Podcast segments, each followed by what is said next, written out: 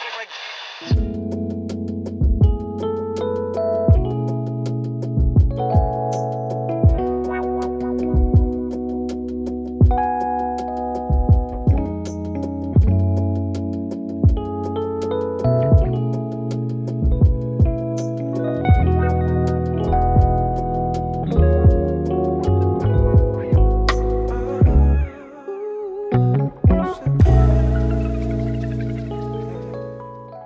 Добрый вечер, дамы и господа. Сегодня очередной эфир Медачо НР. Сегодня у нас восьмой уже по счету эфир.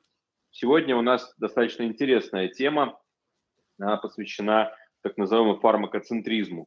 Мы поговорим о том, а, если так, можно ли найти одну таблетку, чтобы всеми править. Мы поговорим о, о полипрагмазии, почему назначение большого количества препаратов – это плохо. Это, кстати, достаточно интересно пересекается с нашим прошлым эфиром, поскольку тогда мы говорили про биохакеров, которые себя, сами себе назначают лекарства.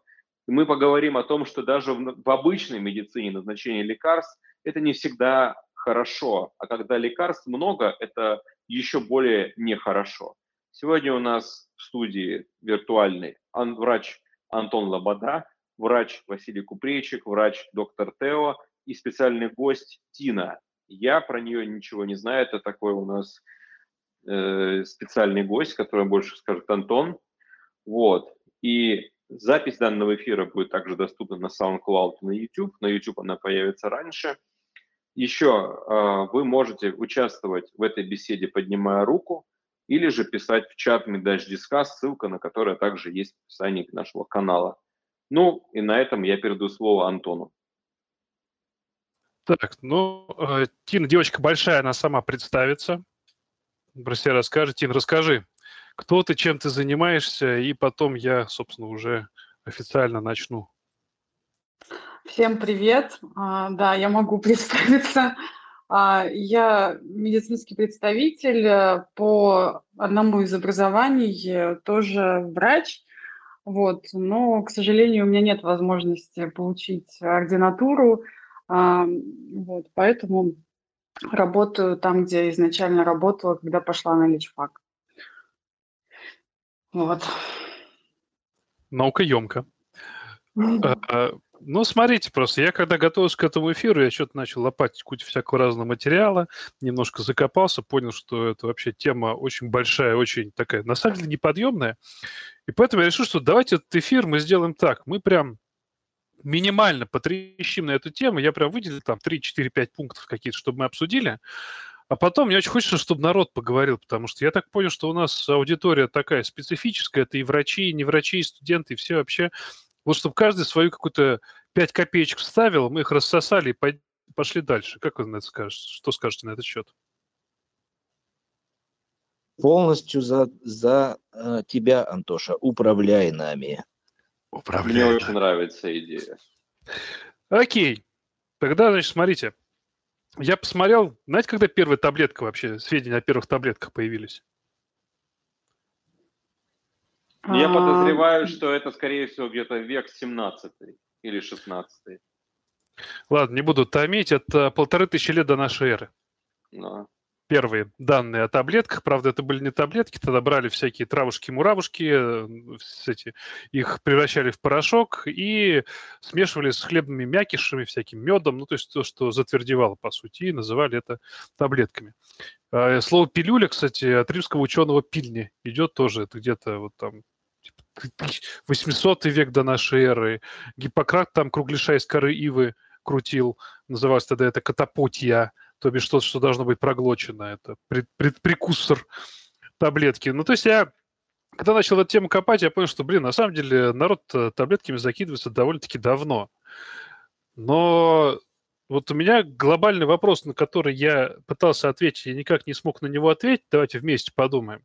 Когда таблетки начали захватывать мир?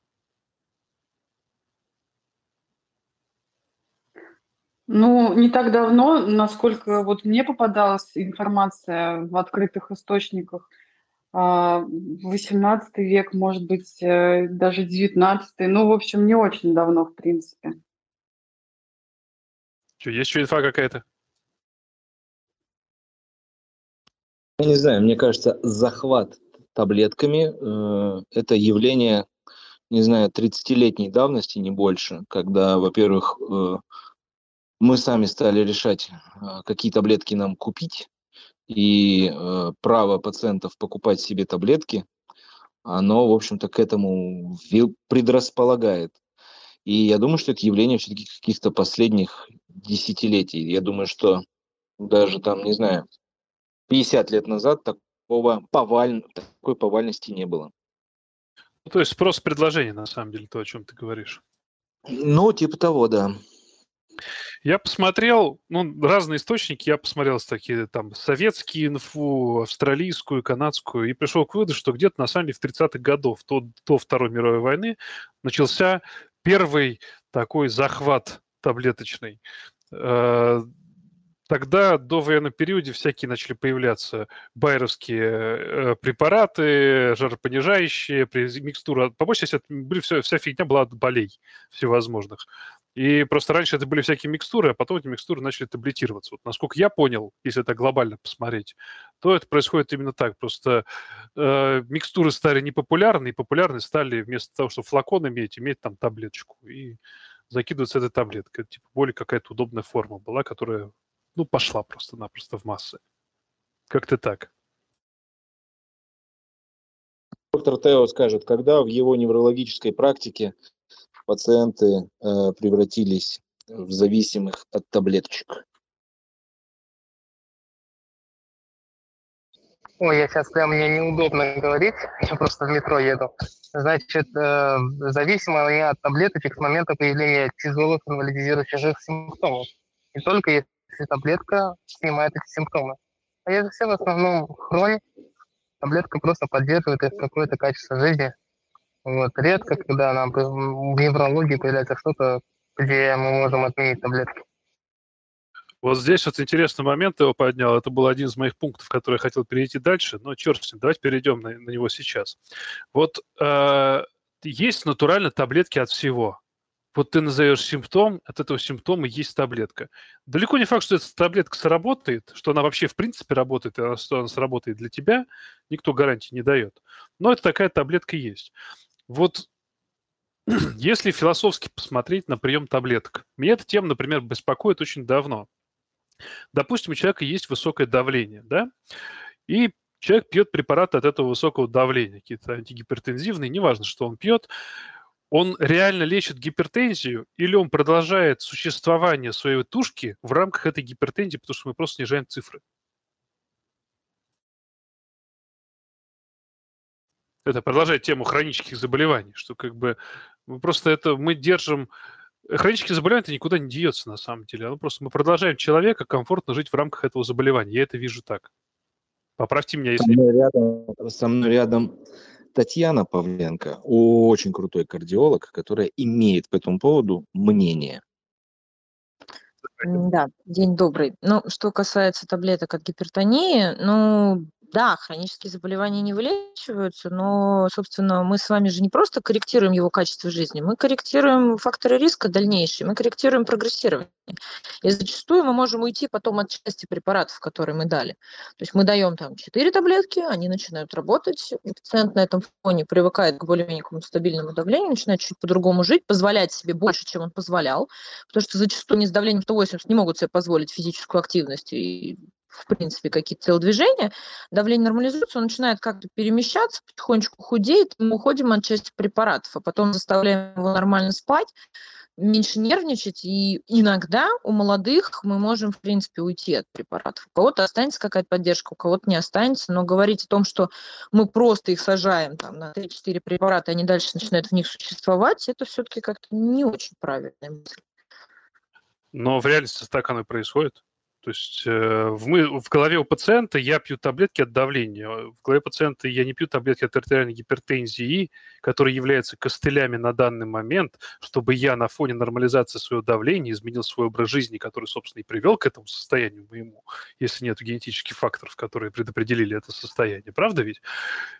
все происходит в реальности вот так. И когда пациент говорит, чувак, тебе надо худеть, он такой, слушай, доктор, не еби мозги, выписывай таблетки, и все, и все будет зашибись, у тебя, у меня. Ну, это смотря где. и смотря какой доктор, ты же понимаешь. То есть если пациенту нормально с ним провести беседу, если у тебя на него достаточно времени, то ты, в принципе, можешь добиться от пациента, что он тебе сам произнесет, зачем он пьет эти таблетки. То есть ты прям можно постараться э, добиться некой осознанности. Если у тебя на пациента 7 минут, то, блин, да, мы просто пьем таблетку, пей таблетку или сдохни. Ну, как бы все очень просто. Ну, то есть в массе это получается так. Если мы говорим за поликлиническую амбулаторную помощь на уровне ОМС, то вот это реалий. Я к тому, что спасибо большое. Э, э, прошу прощения, как кардиолога зовут? Таня, Таня.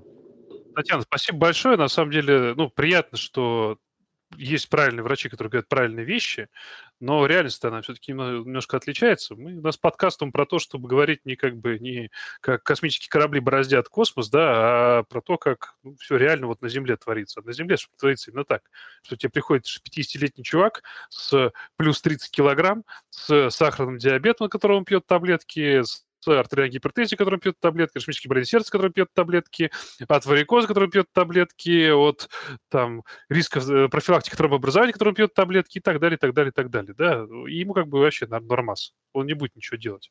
И таких... а, а, а еще БАДы, а еще БАДы, микроэлементы и препараты, нормализующие мозговое кровообращение. Обязательно.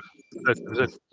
Курсы. Поэтому мы придем, пацаны, к э, как это сказать, направление будущего называется deprescribing, да, чуваки, которые анализируют всю дичь, которую получает пациент, там 20 групп препаратов, и выводят из этого, э, не знаю, листа препаратов 16 э, ненужных, оставляя только стратегически значимые 4 группы препаратов. Это э, такая популярная, набирающая ход, э, такое направление медицины. Здесь его совсем мало, о нем периодически говорят всякие классные чуваки типа Антона Родионова, э, кардиолога замечательного, э, который на своем приеме занимаются тем, что они просто э, вычеркивают препараты у своих больных ну, ты правильно. У меня, кстати, встречный вопрос. А как это применить в России, если пациент здесь жаждет огромной кучи лекарств? То есть, если ему не назначить, он будет возмущаться. Ну, а это парадокс, философский вопрос. Э, парадокс заключается в том, я вот, Антон, извини, что перебью, что ряд больных, а, они, конечно, жаждут э, таблеток, да, но они жаждут его, их до какого-то уровня в какой-то момент времени, когда этих таблеток становится бесконечно много, у них начинает э, жать очко на тему того, что у меня сейчас печень отвалится, почки не очень хорошо, и вообще надо устраивать фармакологический отпуск.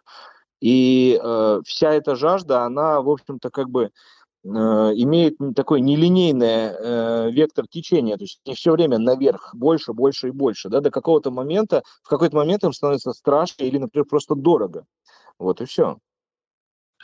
Тин, тебе теперь вопрос. Вот ты занимаешься отчасти фармпредставительством, да, то есть ты, грубо говоря, э, предлагаешь врачам использовать какие-то медикаменты в их практике для того, чтобы наиболее эффективно лечить некоторые заболевания, либо профилактировать некоторые заболевания. Вот расскажи свою перспективу на это все.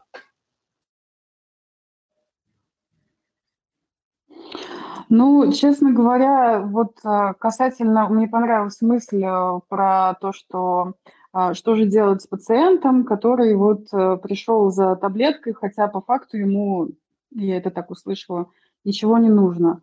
Вот у меня был, была, скажем так, был опыт такой, когда я толкала иммуномодуляторы, и как раз это были те люди, которым по факту ничего не нужно было. А, ну, просто приходилось работать в этой сфере, но зомбирование было такое, что ты реально начинаешь верить, и вот э, втирать врачам вообще, что это нужно пациентам, вот таким вот, которым в принципе не нужно, но они хотят. Вот. И, ну, есть спрос, есть предложение. Вот. Поэтому, ну, это грустно вообще, что такие препараты есть, э, которые, в принципе, не очень-то изучены и неизвестны там отдаленные их последствия. Вот. Но есть люди, которым, которые хотят вот так вот над собой издеваться. Ну, то есть глобально, как бы, есть таблетки, которые реально нужны, есть таблетки, которые реально не нужны. И они все лежат в одной куче, как Вайс сказал, deprescription, то есть то, о чем мы говорим, это называется рациональная фармакотерапия, да? Это когда данному конкретному пациенту подбирается именно конкретный препарат из конкретной группы, который конкретно решит его проблему здесь и сейчас, и за рамки этого мы не выходим. Мы прям объективизируем, по сути, что ему надо, что не надо в эту секунду. Правильно я понимаю? А, Ну, вообще, на самом деле, у нас, наверное, половина того, что продается в наших аптеках, вот российских, оно не нужно пациентам. Поэтому тут, конечно, экономика очень сильно зависит от этого всего, и сложно себе представить какое-то решение в ближайшей перспективе а, вот этого а, вот насыщенного рынка, скажем так, парафармацевтики. Ну, Парафармацевтика. Вот... Прекрасное название.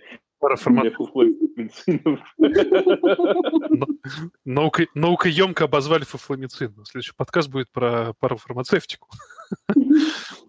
Так.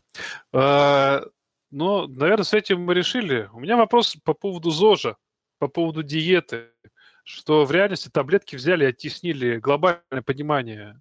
То на самом деле, ты берешь любое заболевание, первично, что ты сейчас во всех рекомендациях читаешь, что до таблеток там идет коррекция образа жизни. Что в артериальной гипертензии, что сахарный диабет, что ожирение, что куча других болячек, которые на самом деле холистически друг с другом взаимосвязаны. Первое, говорят, нужно изменить образ жизни. Ну, в западных, если мы смотрим алгоритмах. Но все равно в голове-то у всех одно и то же, ну как бы, ну что я буду менять? да? И что я для этого человека буду менять? И как я заставлю этого человека менять? На тебе таблетку, и все. То есть так просто проще, на мой взгляд. И поэтому, собственно, таблетки-то зашли на очень хорошо, и рыночек решает за счет того, что просто это, это просто. Что ты просто пьешь пилюли на регулярной основе с утра, днем, вечером, и будет тебе счастье. Как бы ты не заморачиваешься по поводу всего остального, уж насчет, насчет чего ты по-хорошему должен тратить время и заморачиваться, и можно посидеть мем, над мемчиками поржать, вместо того, чтобы попадать в спортзале. Правда ведь? Ну, вот на этой теме очень э, много выезжает, заезжает, я не знаю, в общем, делают деньги а, как раз такие компании, которые продвигают БАДы. Это не всегда даже в аптечном сегменте, да, очень много там каких-то сетевых компаний, вот, э, потому что людям объясняют, что если вы будете там принимать витамины и микроэлементы, а еще там какие-то травки успокоительные, то многих проблем вы избежите вместо того, чтобы, как ты говоришь, э, те же фрукты употреблять хотя бы там, каждый день, по 500 грамм фруктов, овощи, по-моему, везде это написано во всех рекомендациях, да, но мне кажется, даже вот из нас... An apple a day keeps a doctor away, как говорится. Хороший да, да, да. который хрен переведешь на русский. В английском много таких фраз, которые не переведешь. Вот, поэтому, да, есть такое, ты правильно абсолютно говоришь. Кто-то доходит до аптеки и начинает там выносить мозг э, фармацевтам, провизорам, давайте там полечите меня. Кто-то до докторов, а кто-то вот не идет и закидывается витаминками, э, вообще там опираясь на там, какие-то свои источники и свои стандарты. Э, мне интересно, что Тео скажет на этот счет вот по поводу ЗОЖа, по поводу, потому что в болезни Паркинсона, в дискинезии, ну, то есть я так понимаю, болезнь Паркинсона, окей, она напрямую фармакозависимая, но есть нюанс в плане профилактики остальных каких-то проблем, и это как раз-таки ЗОЖ изменение образа жизни. Вот, Тео, что ты скажешь на этот счет? Где этот баланс между держи пилюльку и давай двигайся?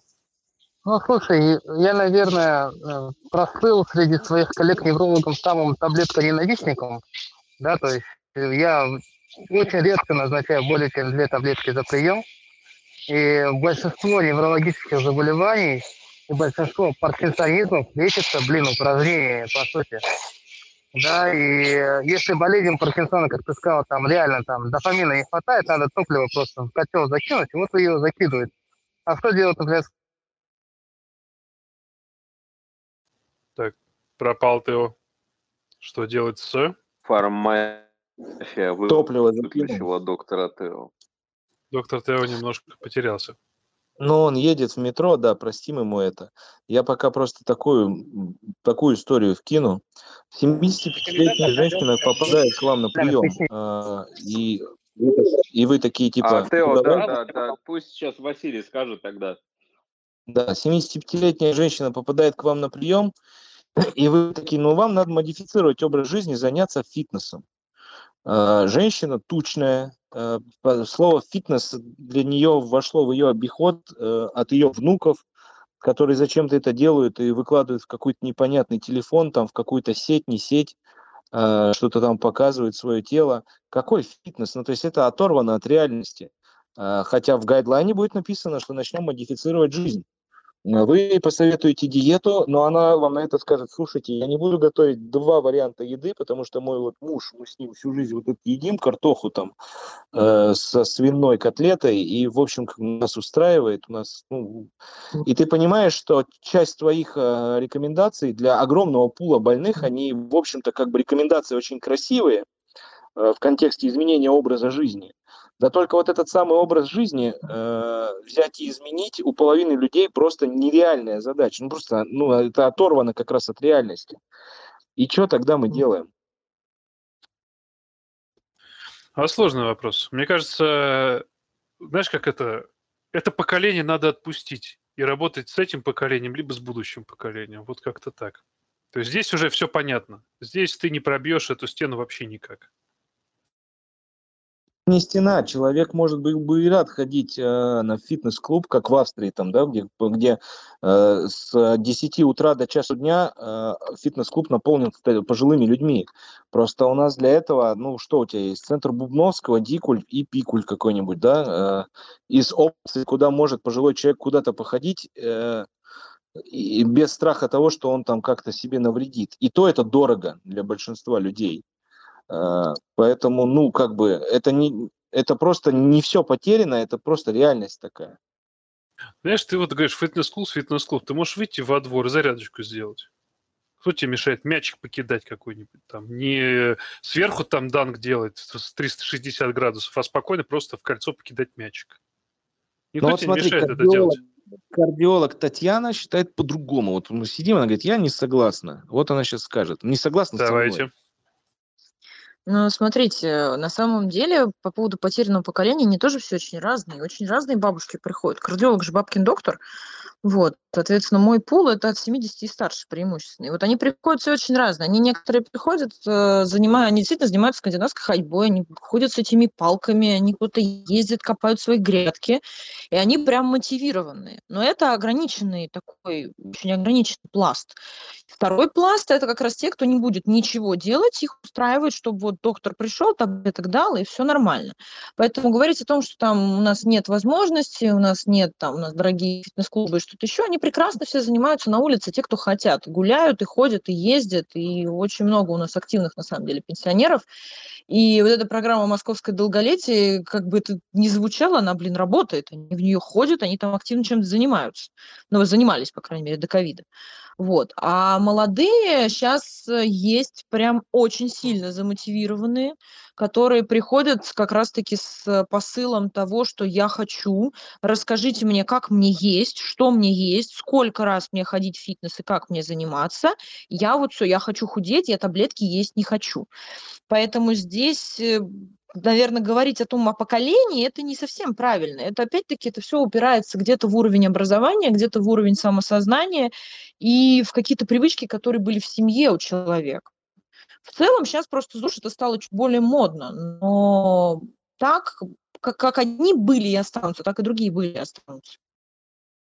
Я согласен на сто процентов. Тань, спасибо большое. Ты прям просто подтвердил мои слова, что действительно хочешь похудеть, просто выходишь на улицу и ходишь свои 10 тысяч шагов и правильно питаешься, в минус колораж уходишь, и вот тебе прелесть на год, на полтора, на два, и ты, у тебя будет нормальный вес более-менее. При условии, что там еще всяких болячек дополнительных нет. Правда ведь?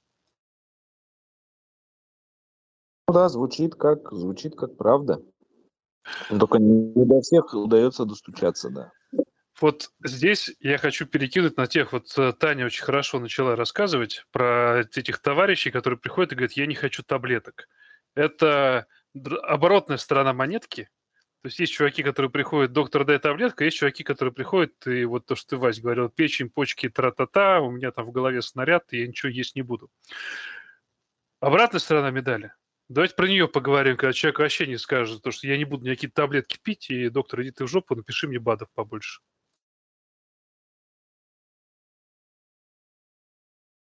Неоднократно говорил, что просто я позволяю себе сказать так, нет проблем, я вам сейчас посоветую хорошего другого доктора. Я так не умею. Ну, просто тупо не умею, блядь, так делать. Что я могу сделать? Я вам найду другого человека. Мы возвращаемся к нашему э, подкасту про комплайнс. Но я-то говорю со стороны скорее как бы идеи глобальной, со стороны, опять же, отношения врач-пациента, со стороны именно глобального подхода мысли пациента, то есть чем человек думает, когда он не хочет пить таблетки, ну, то есть это, наверное, отчасти какой-то крик души, это праведная мысль для того, чтобы изменить свой образ жизни без таблеток, но другой вопрос, то, что это не всегда возможно, правда ведь? Я к тому, что фармконцентризм, окей, это все фу-фу-фу, и мы откидываем ЗОЖ, диету и спорт вообще на второе, третье, четвертое, пятое, десятое место, но есть же момент, когда таблетки-то реально нужны. Реально, чувак, тебе сейчас нужны эти костыли, и будь добр, ты на них походи, пока у тебя немножко все там не откалибруется, и потом мы с тобой уже зожиком займемся, правда?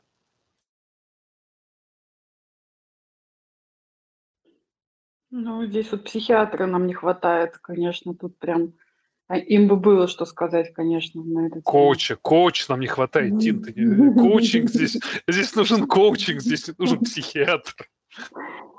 Ну, здесь нужно 148 часов в Инстаграме, и ты коуч. Вот этого. Ну, просто когда начал про таблетки, то, что есть такие, которые отказываются, я вспомнила наш чат терапии, да, в котором вот, вот постоянно я привыкну, а я подсяду, на, на, я буду каким-то растением на этих антидепрессантах. Нет, нет, нет, фу-фу-фу. А, вот я болею, давайте лучше у меня там голову, желудок, что там еще полечить. Да все полечит. Да. Ну, на самом деле такая Сер- же проблема, сердце, как все полечит. И сердце, и там, и у него там, и сердце часто будет стучать, и давление будет высокое, и почки плясать чечетка будет, и печень даст дуб. Ну, все произойдет, короче. Только не антидепрессанты. Ну, вот есть такие вот две, получается, на самом деле, даже учитывая даже наличие фармакоцентризма и то, к чему все идет, что таблетки решают все, оказывается, все-таки другие люди -то тоже есть, которые не так уж эти таблетки хотят, что тоже плохо. Здесь должна быть какая-то золотая середина, где более-менее можно пройтись, остаться живым, живым, здоровым относительно. Вот у меня к этому потихонечку подходим к следующей моей теме, которую я хотел бы разобрать. Полипрагмазия Коллеги, что вы думаете на этот счет? Вот я думаю, сейчас доктор Тео, вот он обратно вернулся. Тео, братух, расскажи, пожалуйста, про полипрагмазию. Я думаю, что у тебя есть что рассказать. Ну, слушай, блин, ну, мне, мне много чего есть рассказать, особенно учитывая, что приходят пожилые пациенты с херотонной вообще списком препаратов, и где лечение которого находится в том, чтобы отменить некоторые препараты. Приходят, например, э, пациенты которых есть минимальная когнитивная дисфункция на фоне определенных сосудистых изменений головы им назначают какие-то ты, ты пропадаешь, которые пропадаешь, пропадаешь. Ребят, я думаю, Тео надо потом поговорить. Давайте тогда потом. Да, Иначе я прям согласен. Спасибо. А, Спасибо. Ну давай, да, ты как это, как у тебя нормализуется все со связью, ты прям это, дай знать. Тогда Вася. Ой, Вася, скажи ты что-нибудь. Полипрагмазия, э, я назову ее так, она бывает необходимая и бессмысленная. Про бессмысленное мы говорили в самом начале нашей истории, да, бессмысленная полипрагмазия родила докторов депрескрайберов. Теперь э, полипрагмазия, которая э, объясняется тяжестью больного, ну извините, ребят, ну так надо. То есть мы одновременно ему пытаемся скорректировать ряд органов и систем, которые у пациента отвалились. То есть у него спокойно может быть, э, там, не знаю, несколько тяжелых патологий, каждая из которых требует 2-3 группы препаратов. И э, да будет вам известно, например, в больницах, по крайней мере в нашей больнице, при назначении более пяти групп препаратов вы должны написать э, протокол врачебной комиссии. Это сделано для того, чтобы защитить э, больного от полипрагмазии и для того, чтобы была возможность еще раз всем сесть и подумать, нужно ли нам столько препаратов и какие они конкретно нам нужны. Поэтому э, иногда она бывает в качестве необходимости, иногда она бывает в качестве глупости. Чаще, естественно, и эмоциональная история э, всего нашего разговора это, конечно, про э, глупую полипрагмазию. Я думаю, что ни у кого не возникнет вопросов полипрагмазии в тяжелой онкологии, когда идет несколько линий химиотерапии, э, плюс какие-то э, вещи от основных заболеваний, там, да, и диабет, и так далее, и так далее. Там же ни у кого не возникает вопрос, что а давайте инсулин отменим, что, ну, чтобы поменьше было. Поэтому, ну, как бы такое. Так. Тин, что скажешь ты? Нужна нам полипрагмазия вообще по жизни или как? Ну, мне как медпреду, наверное, сложно сказать тут что-либо. Вот. А, единственное, ну, я не знаю, к, чему это относится, да, но когда вот гинеколог назначает гормональную контрацепцию и там а, пациент приходит к терапевту в период пандемии, и он ему ее почему-то отменяет, вот это, конечно, а, не знаю, чем связано, с тем, что много препаратов пациенту назначено или с какой-то гормонофобией у доктора. Тут, конечно, очень много вопросов к терапевтам по этому поводу. Ну, то есть то, что ты хочешь сказать, то, что народ берет и отменяет просто так препарат, который, в принципе, нужны, потому что он боится, что на фоне этих препаратов пациент станет плохо, но виноват будет он. Может Или быть, не назначать да. препарат. А, отменяет, да. То есть вот я конкретно говорю вот в данном случае про гормональную контрацепцию, которую, с которой постоянно сталкиваются гинекологи. С отменой у терапевтов или гастроэнтерологов, когда там пациентка начинает жаловаться на какие-то а, желудочно-кишечные проявления из-за, из-за эстроген зависимых там побочных эффектов. Да, и вместо того, чтобы пациенту объяснить, что тебе надо что-то другое подобрать, иди к гинекологу, а, подбери. Вместо этого просто, а, это все плохо, давай прекращай. Вот такое бывает, к сожалению. Грусть, печаль, тоска. Что ты еще скажешь? Мне кажется, антидепрессанты, например, то же самое происходит. Как с самими пациентами, так и тоже коллегами другими, которые некоторые говорят, что там, зачем тебе это надо, ты что? Да, кстати, вот прям это про меня сейчас. Мне гинеколог пытался отменить антидепрессанты. Ну, это такой странный какой-то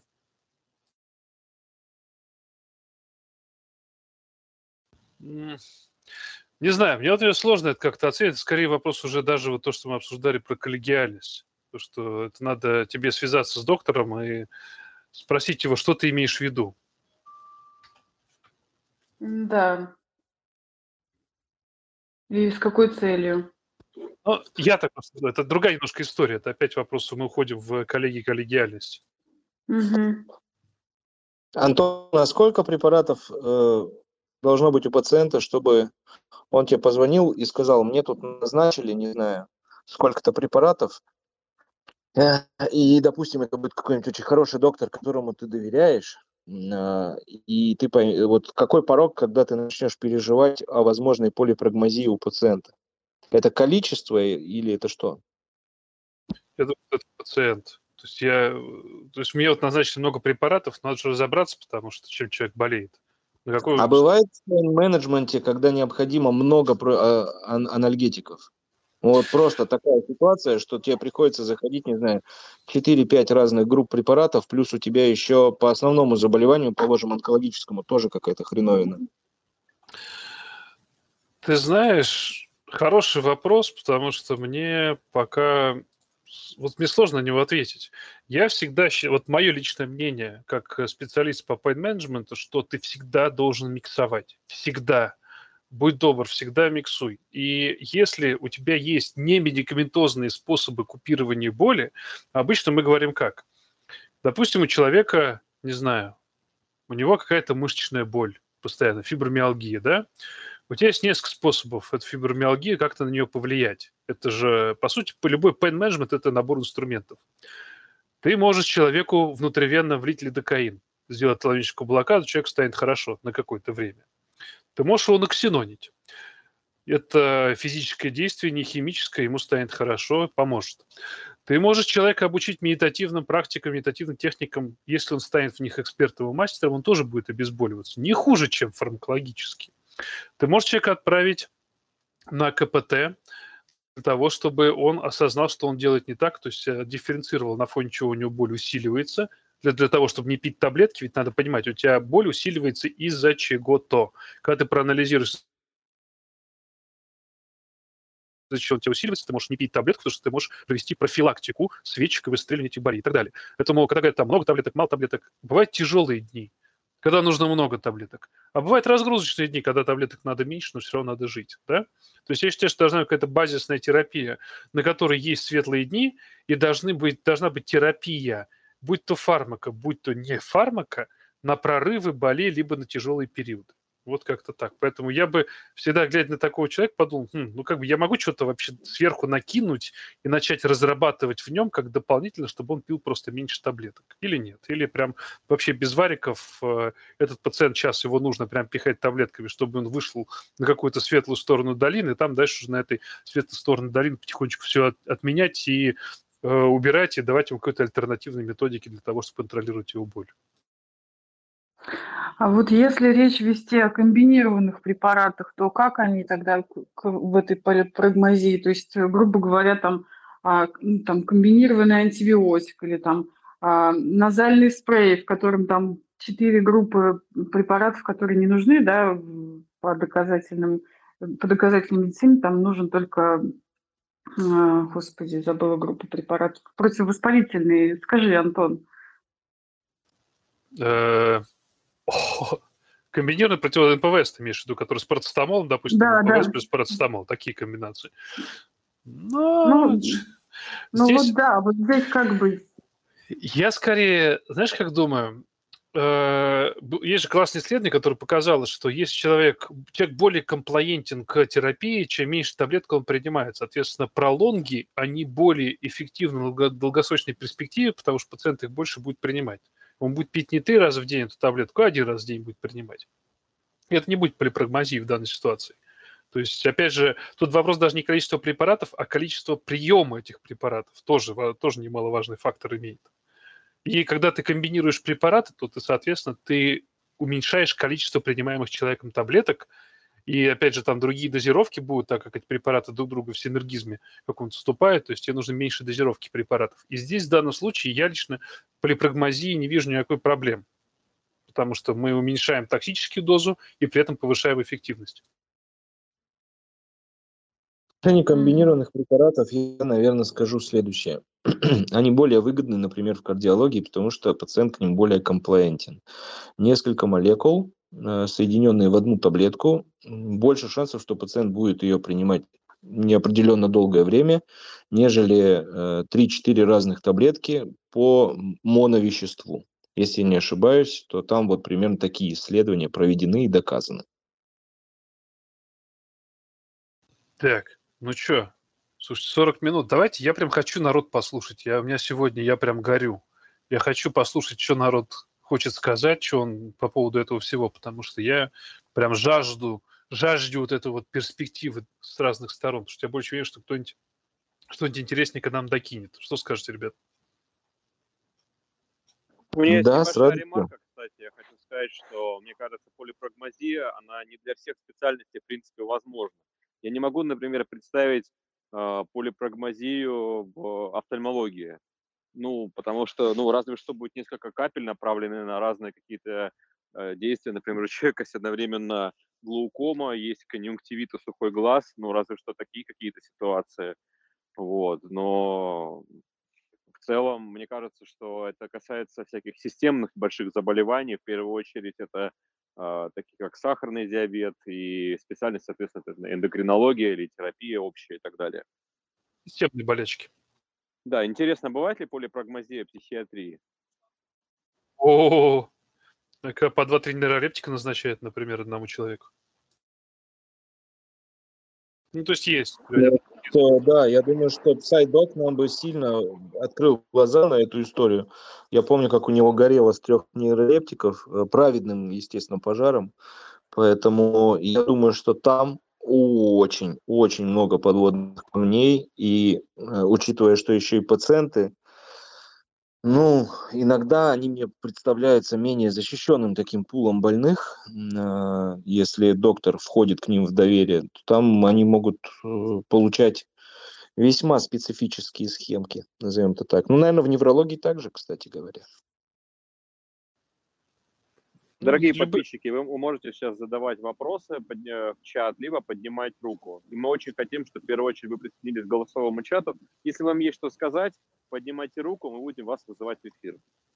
Вот Игорь Алентов тянет руку. Давайте послушаем. Я прям, мне очень интересно, что народ будет говорить на эту тему.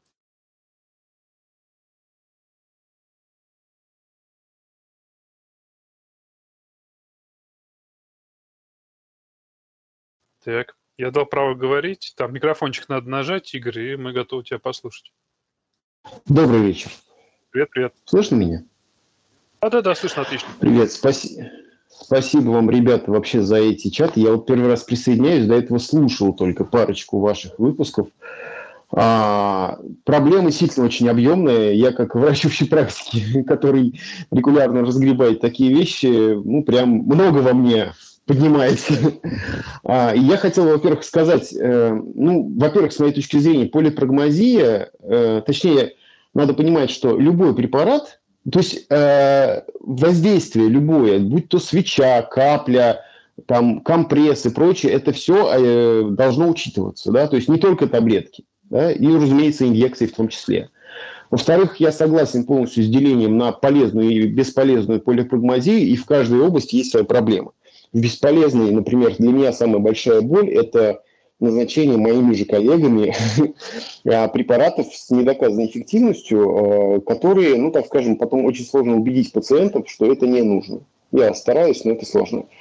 А вторая проблема э, в полезной полипрагмазии. Мне вот интересно, что такой подход. Потому что полипрагмазия бывает вынужденная и при этом еще пересекающаяся. Например, человек, получающий, там, скажем, 8-10 препаратов, э, а ну, это, например, сахарный диабет, сердечный недостаточность, регуляция предсердий, и вы понимаете, какой там набор будет. А, и потом у него по какой-то острой проблеме возникает необходимость назначить еще парочку-троечку препаратов. Да? Вот. И у него он просто начинает захлебываться в таблетках. И все они нужны. Да? Вот. И в этой ситуации вот как раз э, как эти проблемы решаются, я лично пытаюсь, по крайней мере, в этот момент, когда есть необходимость получать, так скажем, в острой фазе какие-то дополнительные препараты, э, я вполне себе серьезно рассматриваю вариант отказаться от тех препаратов, которые нужны, но перерыв в которых не окажет значимого влияния. Например, если человек там э, получает статины, ну, недельку он не попьет эти статины, наверное, ничего страшного не произойдет. Да? Мне вот интересно, именно в этом разрезе, как вы видите проблему и как вы ее решаете? Рак интерчекер.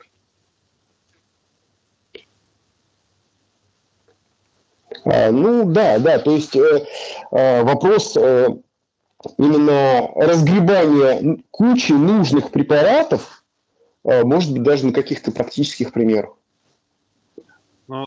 у меня сложно, потому что приходят пациенты, ну, как бы это отчасти просто, потому что у меня много времени, я могу просто аппараты вот такой вот будет у этих препаратов. И там есть уже косяки в той схеме, которые, с которой человек приходит, потому что до этого человек он просто назначил, сверху докинул кучу, он даже не поинтересовался вообще, как это друг другом будет влиять. И надо начать, наверное, с этого, потому что если у тебя у вас тебя прям там слышно, как это шипение. шипение. А, ладно. Меня слышно? Да, да, да, да. Там если что, если не говоришь, просто выключаешь микрофон и дальше опять включаешь, как, как надо что-то сказать. О, зашибись. Ну вот, то есть у меня довольно-таки просто. Я включаю Drug Interaction Checker и смотрю, что с чем взаимодействует. Вот смотришь, какие-то есть major проблемы, прям большие проблемы еще с двумя, с тремя препаратами. Допустим, один препарат влияет сразу на два препарата. Соответственно, логично его надо менять или даже убрать вообще из схемы, потому что он потенциально может серьезное осложнение вызвать. Или даже часть людей приходит уже с этими осложнениями по взаимодействию препаратов. Так сходу из головы, честно, я не могу прям привести примеры. Но учитывая то, сколько выписывается, а что еще ужасно, наши препараты, часть вот этой фуфламицина, они нету в базе данных, допустим, какой-нибудь drugs.com, и поэтому ты не можешь взаимодействие препаратов просто посмотреть. у тебя темный лес, ты не знаешь, как она, что, что на что будет взаимодействовать вообще. Вот. То есть я вижу единственный выход – это брать и смотреть через Drag Interchecker, выкидывать ненужный препарат, либо заменять из другой группы, но по такому же действию.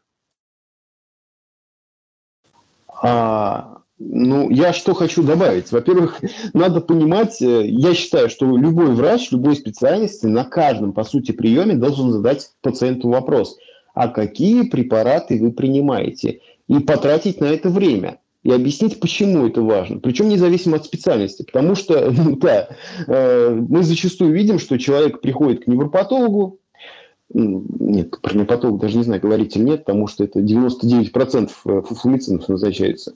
В общем, приходит к какому-то врачу, тот ему назначает свои препараты, совершенно не поинтересовавшись теми, которые он принимает. И мы это видим ну, очень часто. Поэтому да, этот вопрос должен быть задан. Я вообще пациентам все время озвучиваю. Вы приходите и, пожалуйста, приносите с собой все препараты, которые вы понимаете. Все, а не только те, которые я вам назначил. И просто занимаюсь регулярно разбором этой этих авгиевых конюшен. Но это не такое распространенное явление, наверное. Это если время есть. Если у тебя времени на это нету 7 минут, как Вася говорил, то как бы, ну, когда-то разбираться. И драг интерчекер, ты, ты пока забьешь, уже все это время потратится. Ну, вот здесь, кстати, когда вы говорили про время, ну, ребятки, я тоже врач общей практики, и у меня тоже ограничения по приему, э, но если мне надо потратить на пациента, там, разгребаться 40 минут, ну, окей, я потом пожмусь на каком-нибудь там ОРВИ и на прочих, а вот на этим я посвящу время. То есть человек зашел в кабинет, разгребаю, пока не разгребаю. Либо назначаешь вторую явку и там разгребаешь. Объясняешь человеку, что этот вопрос мы не смогли доразработать, давайте его разберем в другое время. Но как бы э, все вот так вот сваливать, а нет времени, ну, я не согласен с этим. Я прям крепко жму руку и обнимаю. Это прям очень хорошо. То, что ты говоришь, очень правильно. Спасибо большое тебе. Э, там еще кто-то тянет руку. Спасибо за вопрос, Игорь. Если еще что-нибудь, там какие-то вопросы у тебя будут, тоже там поднимай руки, дальше будем общаться. У нас сегодня довольно-таки живой такой будет. Это... Живенько потрещим. Так, о, двое сразу аж. Но я видел, что хатронная птица, она первая тянула, так что давай. Давай, я тебе дал право говорить, микрофончик выключаем, погнали. А, всем добрый вечер. Собственно, основная проблема, ее уже озвучили, это как пациента опросить о том, какие препараты он принимает. Потому что у каждого в голове свои представления о том, что он может врачам рассказывать. А, кто-то, например, какие-то гинекологические препараты будет стесняться рассказывать, там, я не знаю, у приема у терапевта. Очень часто бывает, что э, психиатрические препараты, ну, просто скрывают, потому что, ну, как ты об этом расскажешь? Обычному врачу на тебя посмотрят как на психа. Вот я пока не знаю, как с этим быть, и не представляю, как э, врачи с этим справляются. Если есть что рассказать, буду рад послушать.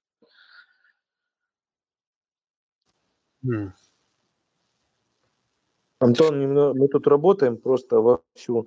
Э, а ты, как, как суть вопроса какая?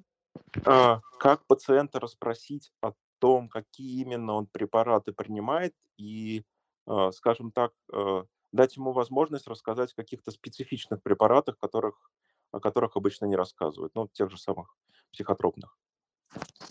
То есть, как бы э, вы изначально пред, полагаете или, не знаю, опасаетесь, что если вы зададите вопрос пациенту прямой, какие таблетки вы пьете, он вам соврет?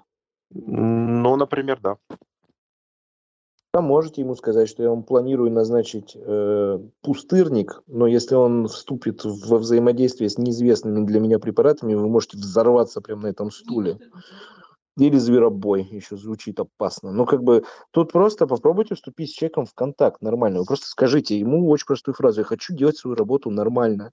Для того, чтобы мне делать свою работу нормально и безопасно для вас, мне нужно знать, что вы принимаете. Мы скреплены э, тайной, как это называется, конфиденциальности данных, да, я не собираюсь, ну, в лучшем, ну, в худшем случае я расскажу об этом жене, которой пофигу на то, что вы пьете, и как бы просто поделюсь с ней вот такой информацией, ну, как бы это вообще ни на что не влияет, но это нужно для, но мне нужна эта информация, чтобы, блин, обеспечить вам безопасность вашу же.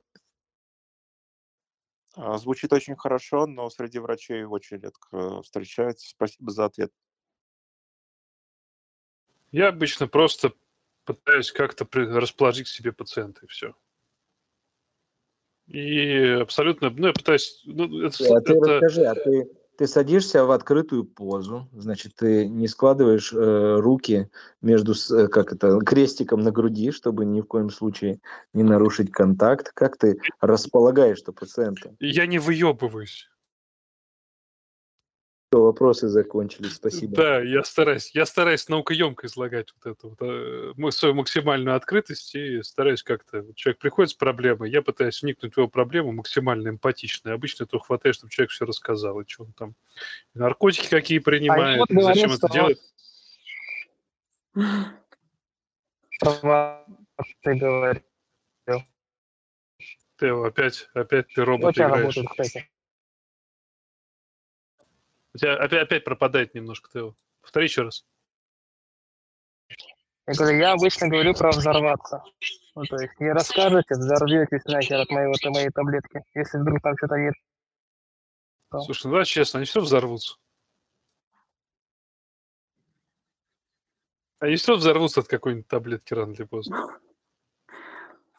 Слушайте, ну разные же есть подходы. То есть кого-то действительно нужно запугать, э, кто, кто на это больше ведется, скажем так. Кому-то лучше присоединиться, сказать да-да-да, хорошо, что вы пьете эти БАДы свои, замечательные, прекрасно, что вы за собой следите, ну, иначе пациент не расскажет, что он их принимает. Хотя это ведь тоже важно, да, и такие моменты тоже выяснять. Поэтому тут по-разному ну вот как я в своей работе от докторов, мы же о, о, о пациентах тоже разговариваем в первую очередь, а во вторую уже о препаратах. Я слышу, что, ну вот, когда мы начинаем разбираться, а вот как пациенту объяснить? Мы начинаем копать, какой то пациент вообще, как, как, как, чего, на, на что он больше реагирует. И, исходя из этого, уже предлагаем подход, как ему что объяснить и спросить. Ну, то есть скрипты переводя на русский язык. Ну, это больше про психотипы, то есть э, кого-то, кому-то кнут, кому-то пряник. Вот так. Тут можно, конечно, так э, классифицировать людей, но они все разные. Не так все просто, как хоч... хотелось бы психологам, да, там э, четыре этих темперамента, и все понятно. Ну, нет, на самом деле все сложнее. Ну, я, наверное, думаю, ну, вот у меня просто мысль какая. Можно, там, человек приходит и говорит, э, что тебе рассказывает, да, и ты переходишь в том этап, когда ты спрашиваешь, что человек принимает. И, ну, можно спросить, а вы какие-то эти говенные сраные БАДы принимаете как лох? Или можно спросить, а вы помимо препаратов основных еще что-то принимаете? Это как бы два разных вопроса, мне кажется. И когда ты в одном случае индифферентно и спокойно спросишь вопрос, который тебя реально интересует, тебе человек спокойно на него также ответит. Когда ты с определенной миной на лице с какой-то издевкой это скажешь, ну, как бы ты получишь соответствующее молчание.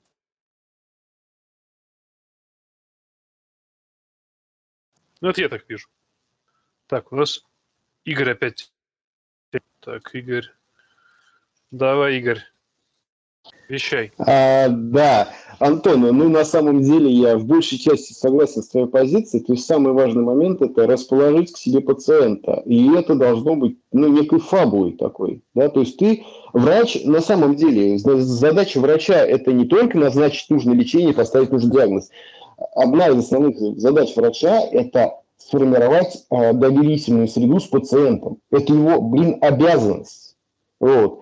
А, и соответственно, и опять же, вопрос, э, если это построено, то мы уже услышим много интересного и в плане жалоб, и в плане сопутствующих заболеваний, и в плане там, принимаемых лекарств. То есть получим достаточно большой пул дополнительной информации, которая очень сильно может скорректировать наше поведение.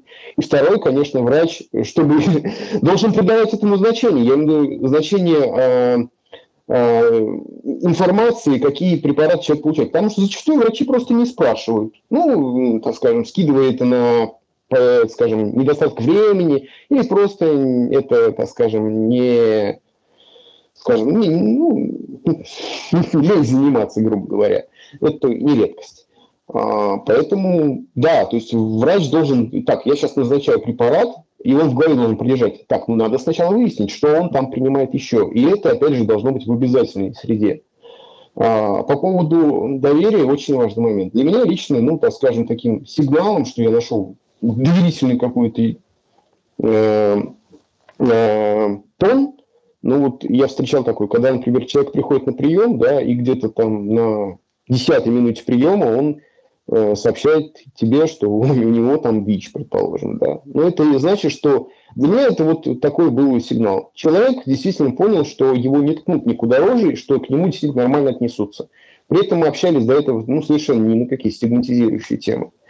Поэтому, ну, Антон, твой подход мне полностью импонирует. Благодарочка. У меня вопрос. У нас здесь есть пациенты? Не э, врачи, не студенты медики, а именно пациенты, которые что-то хотят сказать про препарат. Потому что мы тут вот опять мелким кружком закрылись, опять сидим, что-то там обсуждаем, про как пациенту надо донести какие-то препараты, как узнать у него вообще, что он принимает. Мы опять уходим в комплайнс. Э, тема-то у нас на самом деле фармакоцентризм. И тема у нас про то, как вообще люди доходят до жизни такой, как они дошли до такой жизни, что таблетка стала такой, такой, облака там расходятся, небесный свет падает, и там таблетка такая тебе летит в, прям в рот. Вот как это произошло? Вот мне интересно узнать у людей, которые там что-то принимают, какие-то препараты, как они к этому относятся, что они принимают препараты, как они видят свое будущее с этими препаратами, как они, что они хотят вообще в своей жизни изменить, возможно, по поводу этих препаратов. Вот э, если кто-то есть здесь из таких людей, вот хочется перспективу пациентскую, перспективу общечеловеческую, не врачебную. Вот, поднимите руки, я сразу же добавлю в чат, и мы все вас выслушаем и обсудим это со стороны пациентской перспективы, потому что, на мой взгляд, это тоже немаловажно и интересно.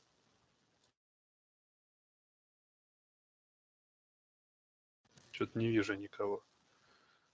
Одни у нас... Антон, это знаешь как? Э, у нас к тебе вопрос. Значит, пациент 31 года получает э, антибиотикотерапию. Астрионам, ванкомицин, полимиксин Б, тигициклин, фосфомицин и цефтазидим, авибактам. На этом фоне сохраняется высокий уровень прокальцитонина в виде лабораторного максимум 12,8.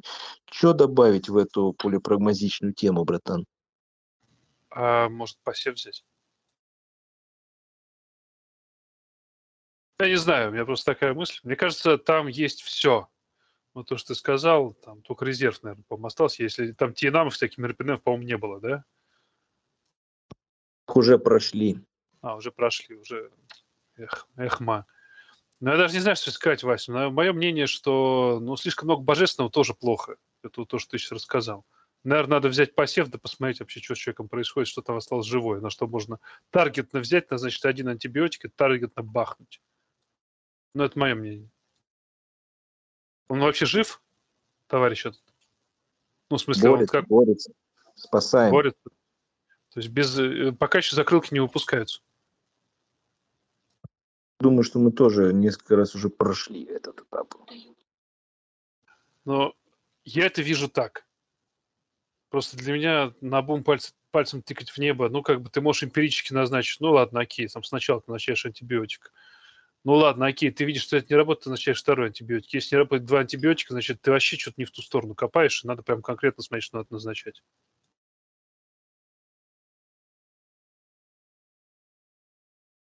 Но опять же, конечно, есть, э, если человек находится в реанимации, там особая флора и фауна. И, ну... Свою бытность э, вы парились по поводу э, скажи, да я скажу, э, полипрагмазии в реанимации. Ты же работал еще и в Ожоговом, я так понимаю, там тоже лилось рекой, что называется. Ты знаешь, я не могу сказать, что там прям лилось рекой. Просто ожоговые пациенты, они коморбидные. Там куча всякого разного у них интересно открывается по ходу их ожоговой болезни. Это и э, ДВС-синдромы, да, это и пневмония с РСВЛ, и так, это и э, сепсис ассоциированный, и интоксикационное, и делири, делирия ассоциированная с алкоголем. То есть это такой вот такая... У тебя где-то, ты примерно понимаешь, что на седьмой день у тебя будет каша. Прям вот ты просто ждешь эту кашу, что сейчас он у тебя более-менее стабильный, ты его капаешь, а дальше вот что-нибудь откроется. Это может быть язва, вот это ожоговая, забыл, как это называют, забыл по названию, по автору, как она называется, всегда забываю. Это может быть ДВС, это может что-то, что пациент тебе не сказал, потому что он как бы, ну, он просто неделю бухал, а тут он у тебя на третий день в делире улетел, поэтому тебе не скажет, кто он и что он вообще еще у него в голове там и в организме происходит. Ну, примерно так это происходит.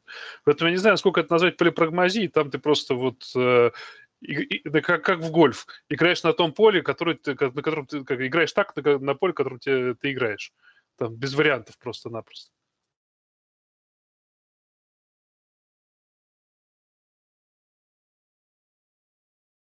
Я загрузил, да, немножко? Нет, нормально. Просто, по-моему, самые максимально не парящиеся люди по поводу э, как она называется, полипрагмазия, это отделение реанимации, ну, по понятным причинам. Хотя за этим сейчас стараются очень сильно следить, э, собственно говоря, и начмеды по реанимациям, и в разных больницах, я это отмечаю, прям требуют согласовать несколько групп препаратов. А, тишина, все молчат или я плохо просто не слышу? Нет, все разговаривают. Да, все разговаривают. Э, ну, в общем, требует это согласование. Это хорошее изменение, мне кажется. Но э, просто надо понимать, что в голове у реаниматолога синдромальный подход. И там препараты, они немножко по-другому назначаются. Ну, то есть они просто, в принципе, цель назначения препаратов, она кардинально отличается от цели назначения какого-то амбулаторного пациента. Ну, я это так вижу. У нас никто руки не тянет, я все мечтаю какого-нибудь пациента услышать, чтобы он что-нибудь рассказал. А он ничего не хочет назначать, ничего не хочет нам рассказывать.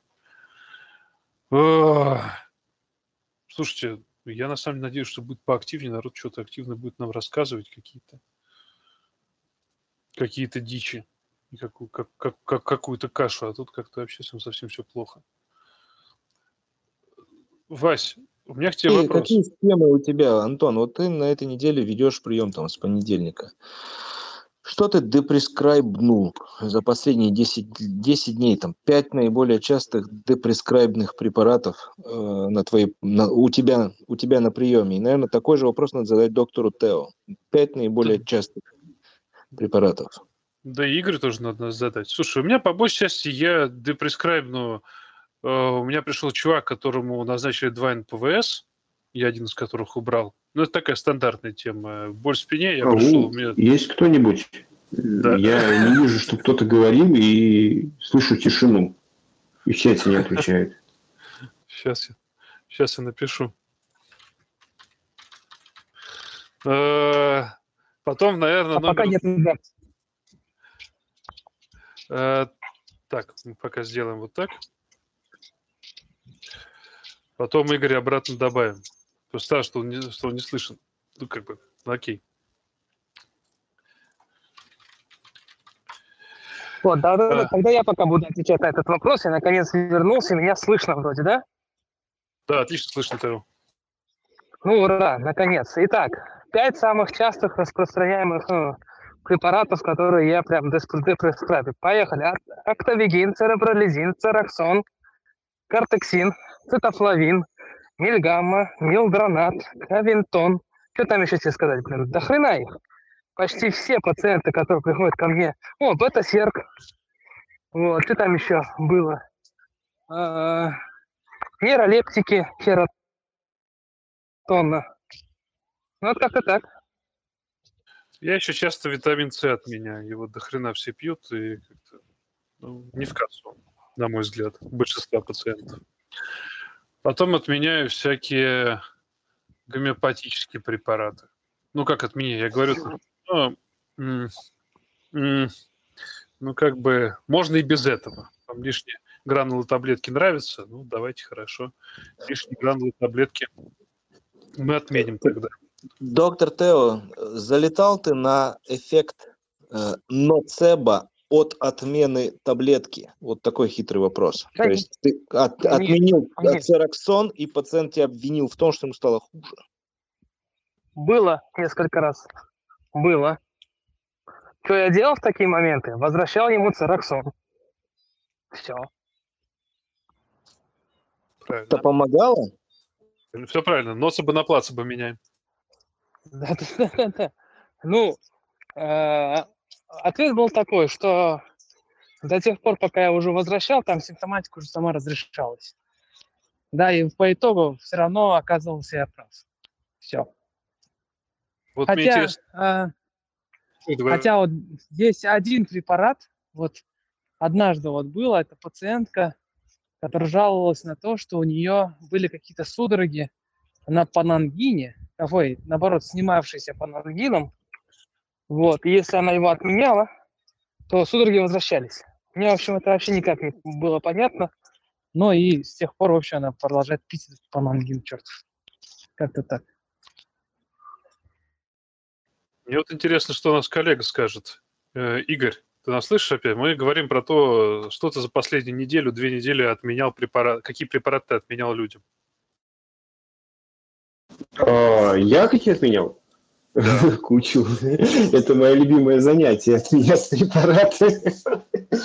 А, Да множество. То есть приходит человек, он приходит с нерациональной фармакотерапией гипертонической болезни, например. То есть он пьет одновременно энолаприн и лазартан, то есть комбинирует сортаны с иапфами, что вообще не стоит делать.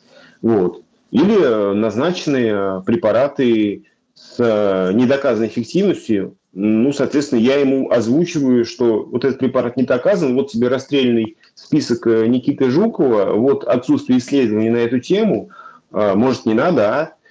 И так далее. То есть э, я каждый божий день это делаю. Самый такой топ-5 препарат, который ты прям вот, э, ты прям видишь их постоянно. Ну, наш любимый Миксидол а, обяз- обязательно. Разумеется, вот сегодня только три раза услышал про валидол при сингратитических болях, карвалол, разумеется. А, Что еще? Ну, пожалуй, вот такая тройка могучая. Я забыл сказать, да, противовирусные препараты еще. Ну, там обычно пациенты приходят такой, с гордостью заявляет, я пил там амиксин. Сказал, Помог? Нет. Ну, вы все понимаете. То есть, там даже не надо ничего отменять, они сами, в принципе, уже все поняли. А если бы это было так, если бы они понимали, они говорят, не помог, но в следующий раз я еще раз попробую. Противовирусный – это отдельная боль, конечно. Не знаю, у меня, я честно говорю, что мы живем в мире доказательной медицины. Фармакология доказательной медицины имеет критерии эффективности и безопасности. Критерий эффективности у этих препаратов неизвестен. Критерий безопасности он неизвестен. Но если копнуть в их прошлое, то там частично можно понять вообще, какой там профиль безопасности у них будет. Так что я настоятельно не рекомендую такой ящик Пандоры жрать. Вот. Кстати, у меня есть очень больной вопрос. А как жить в мире доказательной медицины, когда всеорот идет не в ногу? То есть я вот работал в ковиде достаточно долго, но до сих пор периодически туда наведываюсь. А, и глобальная проблема, начиная с амбулаторного звена, а, назначаются врачами антибиотики. Причем тыкаешь в физиономию десятыми рекомендациями, там, или какими были на тот момент, и говоришь, где они здесь, где показания. Слышишь в ответ, ну там же пневмония и антибиотики нужны, точка. А, и ты понимаешь, что к тебе приходит пациент, ты ему говоришь, что антибиотики не нужны, или даже в отделении. Ты поступает пациент, ты ему объясняешь, что вам сейчас антибиотики не показаны. У вас лейкоциты 4, прокальцитонин отрицательный, у вас вирусные заболевания. А на следующий день заведующий там или ну просто другой э, триумфально назначает ему там антибиотик. Принять, понять, простить.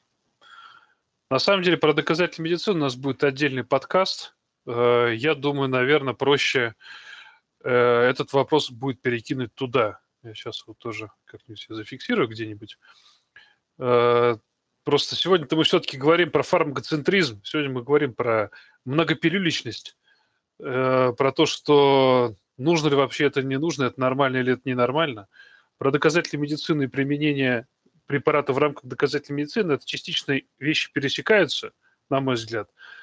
Но, опять же, это немножко другая тема. Это вопрос мировоззрения врача, вопрос его опыта, вопрос его клинической практики, да, и замыкается на этом. Не на фармкомпаниях, которые производят обильные препараты, не на пациентов, которые готовы их принять и съесть, не задумываясь. Это немножко другая прям вот сторона. И я предлагаю прям в отдельную, вынести в отдельный подкаст это все, если не возражаете. Я бы сформулировал это как э, гетерогенная полипрагмазия. Что делать с полипрагмазией, возникающей в результате гиперназначения препаратами вашими коллегами? Когда вы пытаетесь объяснить пациенту, что нет, так не надо, а из соседнего кабинета на него валится несколько там, штук назначений, которые абсолютно необоснованные. Вот что вот, вот как вы делаете в такой ситуации? Ну, можно пообщаться с тем врачом, который это назначает. Наверное, самый, на мой взгляд, честный и правильный способ это подойти и сказать, дружище, ты вот назначил, может, я дурак, что-то не понимаю в этой жизни, но вот у него вот такая вот такая ситуация. То есть клинически ему вообще не показан этот препарат. Зачем ты его назначил? Возможно, ты знаешь что-то, что не знаю я. Такой тоже бывает.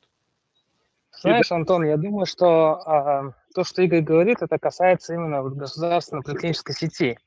И там это достаточно сложная штука. Да? То есть если, например, будучи в частной клинике и будучи в хороших отношениях со своей администрацией, ты можешь пойти пизды просто дать этому врачу, извините за мой французский, да, вот за то, что он такой хуйней мается, то в государственной клинике это просто принять и просить, потому что, по сути, пациент, блин, делает этот выбор, жрать таблетки или нет. Ну и все. Что ты с этим делаешь? Ничего. Ты же не можешь, блин, пойти и сжечь этого человека, как бы это не хотелось бы. По сути. Вот и все. Спец. Наверное, я соглашусь с тобой. Наверное, да, ты прав, что здесь надо прям вот все. Я все понял. Точите антибиотики во славу сатане. Ну, с антибиотиками, конечно, это прям боль. Это прям ужасно страшно, что происходит вообще. Их э, жрут все подряд при любом чихе. Все мои знакомые медпреды пролечились вообще раза по три, наверное, за год э, э, всяческими антибиотиками. А, у меня второй день сопли, надо уже антибиотики. Я прям побить их хочу всех, честно. Вот. А еще, кстати, про изменение препаратов, э, про отмену препаратов. А, индинол есть такой препарат, который БАД назначается при мастопатии. При мастопатии никакой лечения в принципе нет. Вот. Среди, вот э, в гинекологии очень часто тоже назначается. 5 тысяч рублей отнеси, выкинь непонятно куда, непонятно за что. Вот тоже мне хотелось свои три копейки в этот список внести. Ну, на самом деле э, очень много вообще таких специальностей, да, то есть таких проблем. Неврология кишит этим. То есть э, люди не готовы принять тот факт, что иногда человеческое тело стареет, и какие-то органы системы могут видоизменяться. И что, блин, нет таблетки, которая омолодит или восстановит мозг, или там какую-то часть человеческого тела на состояние минус 20 лет. Да, и э, то, что изначально мы говорили о том, что ЗОЖ, да, это сложно, больно, трудно выполнимо, и люди ищут некие спасательные таблетки, которые рынок очень легко и быстро предоставляет. Вот. Поэтому э, до тех пор, пока люди будут искать простые решения, которые не всегда бывают перспективными, э, фармкомпании будут предоставлять, собственно, эти таблетки, наполненные квантовым сахаром. Мне кажется, это вариант самообмана. Вот просто это вот честный самообман. То есть человек прекрасно понимает, что вот просто надо что-то съесть. Вот я не могу просто оставить так это заболевание. Оно должно быть лечено. Его нельзя пускать на самотек. И вот э, когда ты говоришь человеку, что лечения как бы нет, то на самотек придется это пустить, он крайне недоволен и идет вот за такую вот херню всякой. Знаешь, Антон, вот мне сегодня моя коллега рассказала адовый трэш. есть пациентка с боковым амиотрофическим склерозом. В общем, она назначает этой пациентке релузол. Все нормально. Пациентка принимает этот релузол, принимает то, что болезнь неминуемо прогрессирует. И семья вызывает какого-то топового профессора, который за хератонный день приезжает до ее дома и назначает ровно тот же релузол, просто по другим торговым названиям. То есть иногда на те желания что-то да назначить исходит иногда от врача, не всегда от пациента. Ну, то есть пациент же пришел к тебе на прием, и как бы как это ты скажешь, что таблетка не лечится, и возьмешь за это бабло. Ну, блин, давайте лучше вы, выпишем витамин С и скажем, что это тоже не лечится. Ну, то есть зато так это не так стрёмно.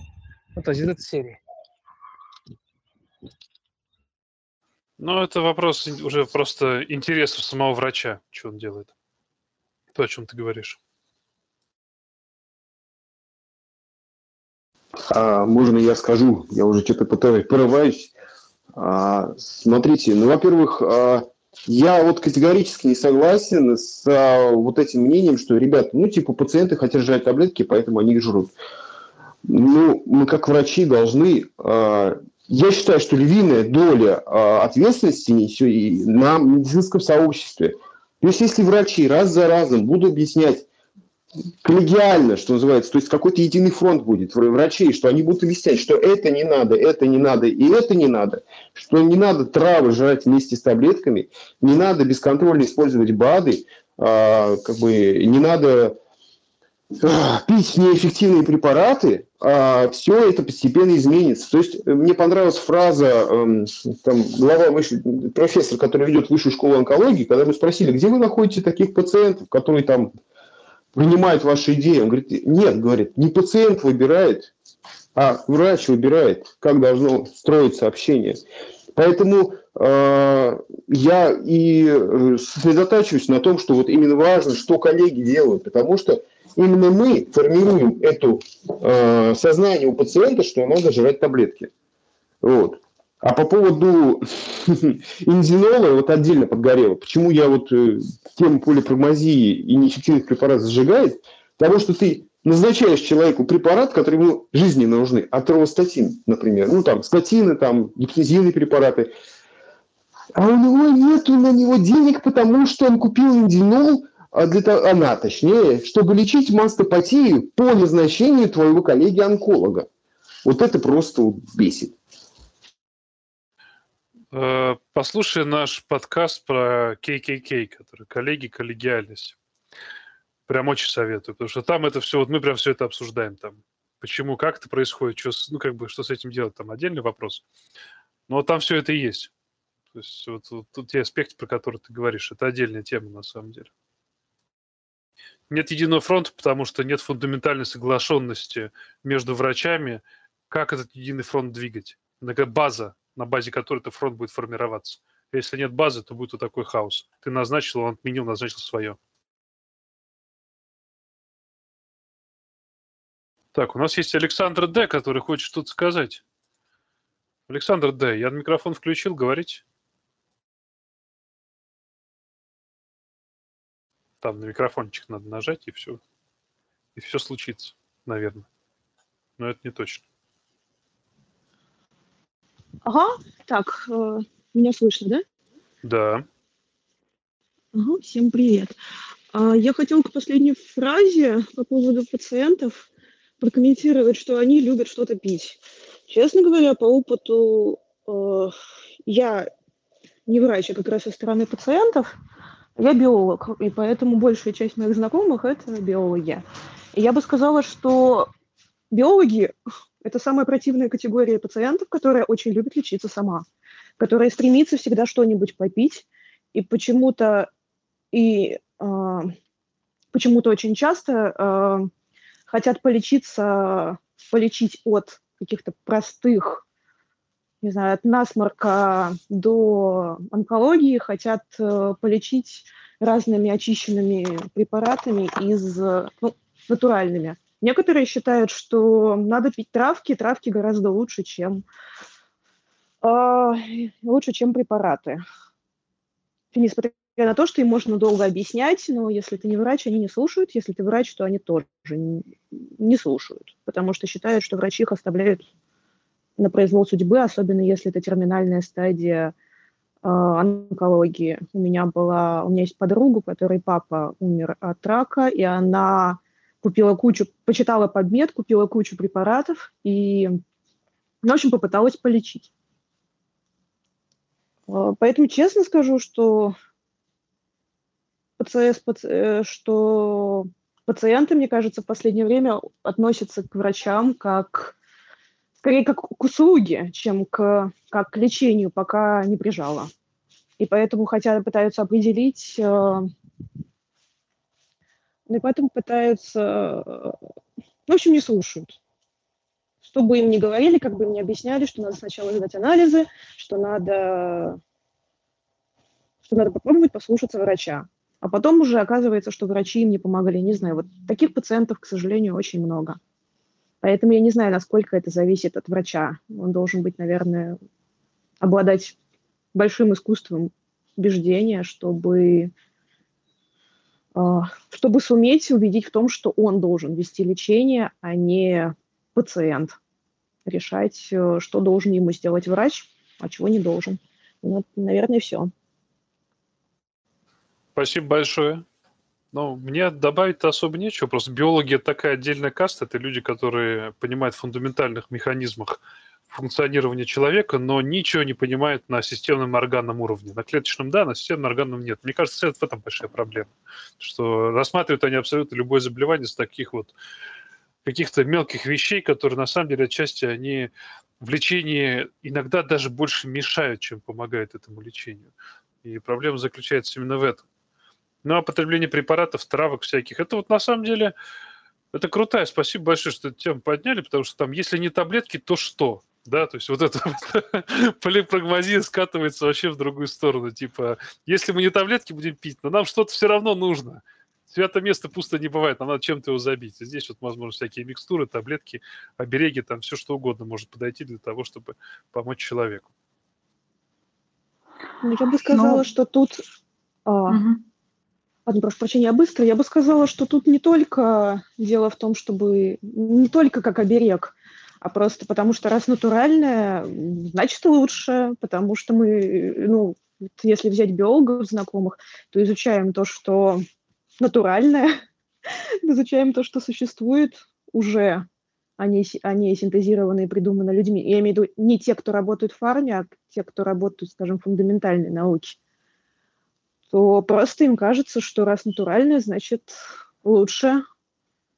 И несмотря на то, что в натуральном сочетании дозировки совершенно не дают непредсказуемый эффект и гораздо больше зависят от... гораздо более индивидуальны, чем э, э, препараты, ну, я имею в виду фарма.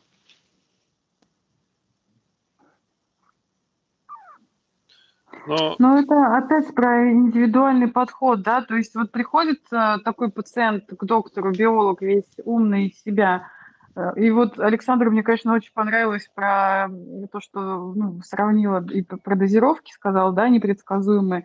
Вот э, мне кажется, если вот так поговорить с пациентом, да, и выяснить, на, на чем вообще базируется его мнение, почему он так думает, почему рассуждает, не обесценивать вот, это вот, вот этот его опыт, а, алло, кого-то еще слышно?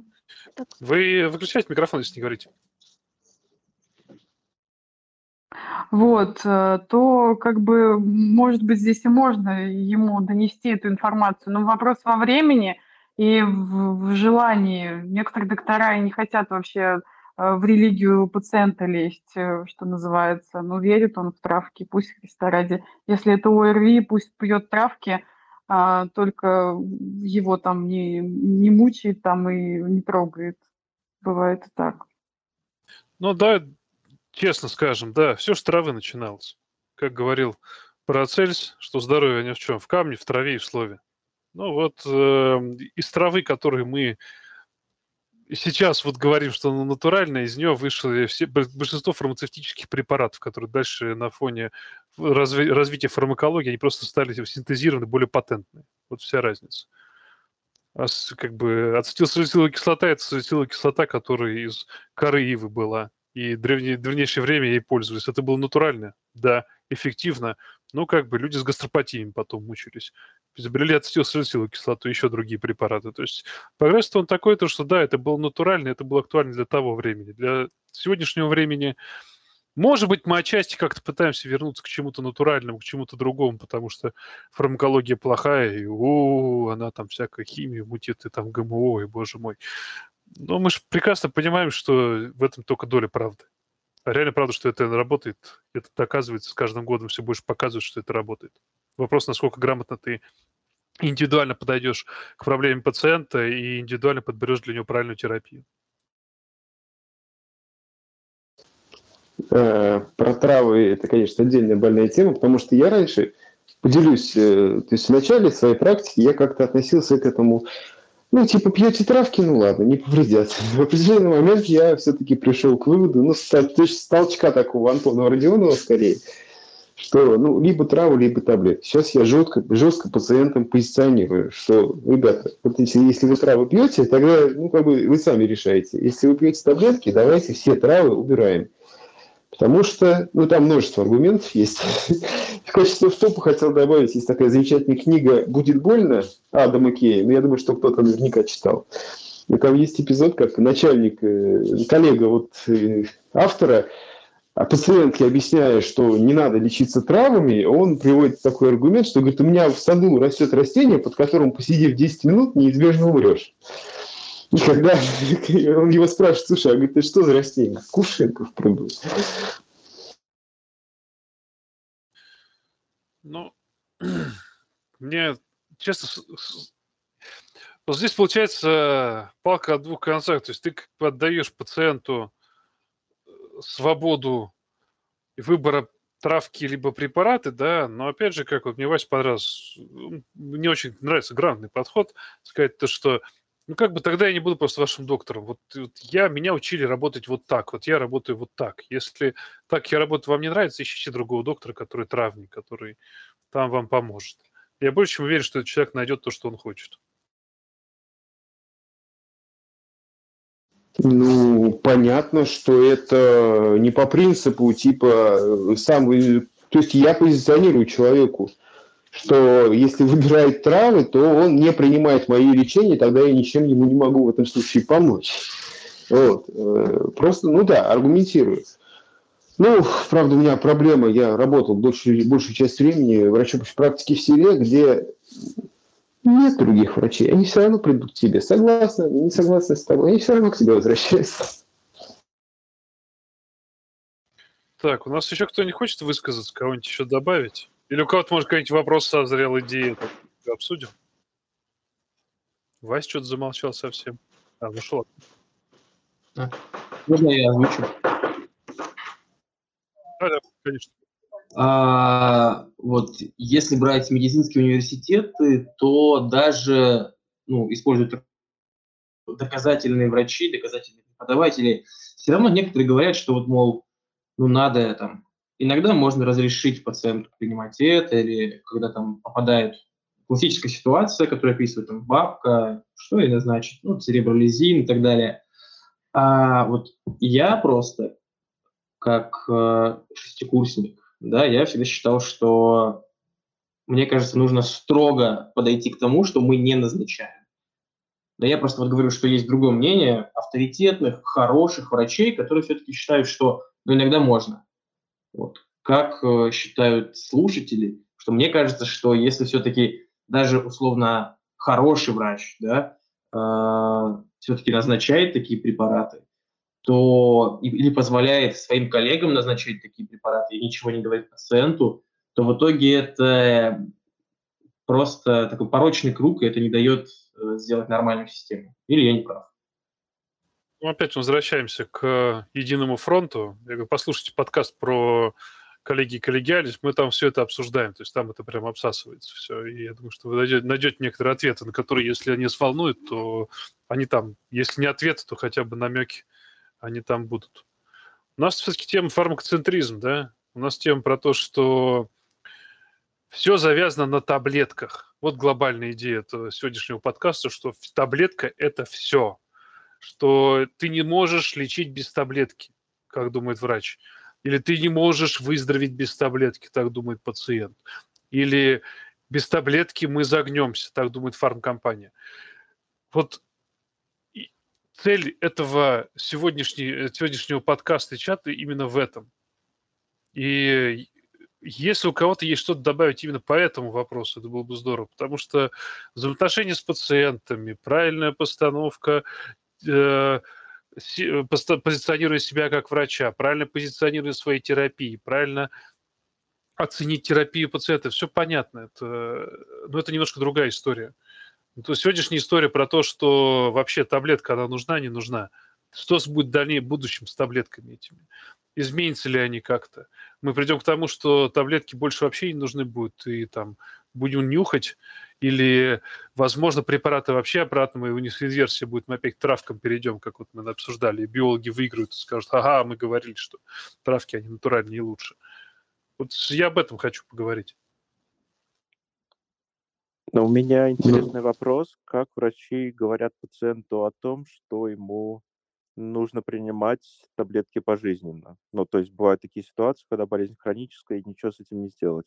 И как объясняют э, все плюсы и минусы этого приема и возможные э, негативное развитие событий при отказе от терапии?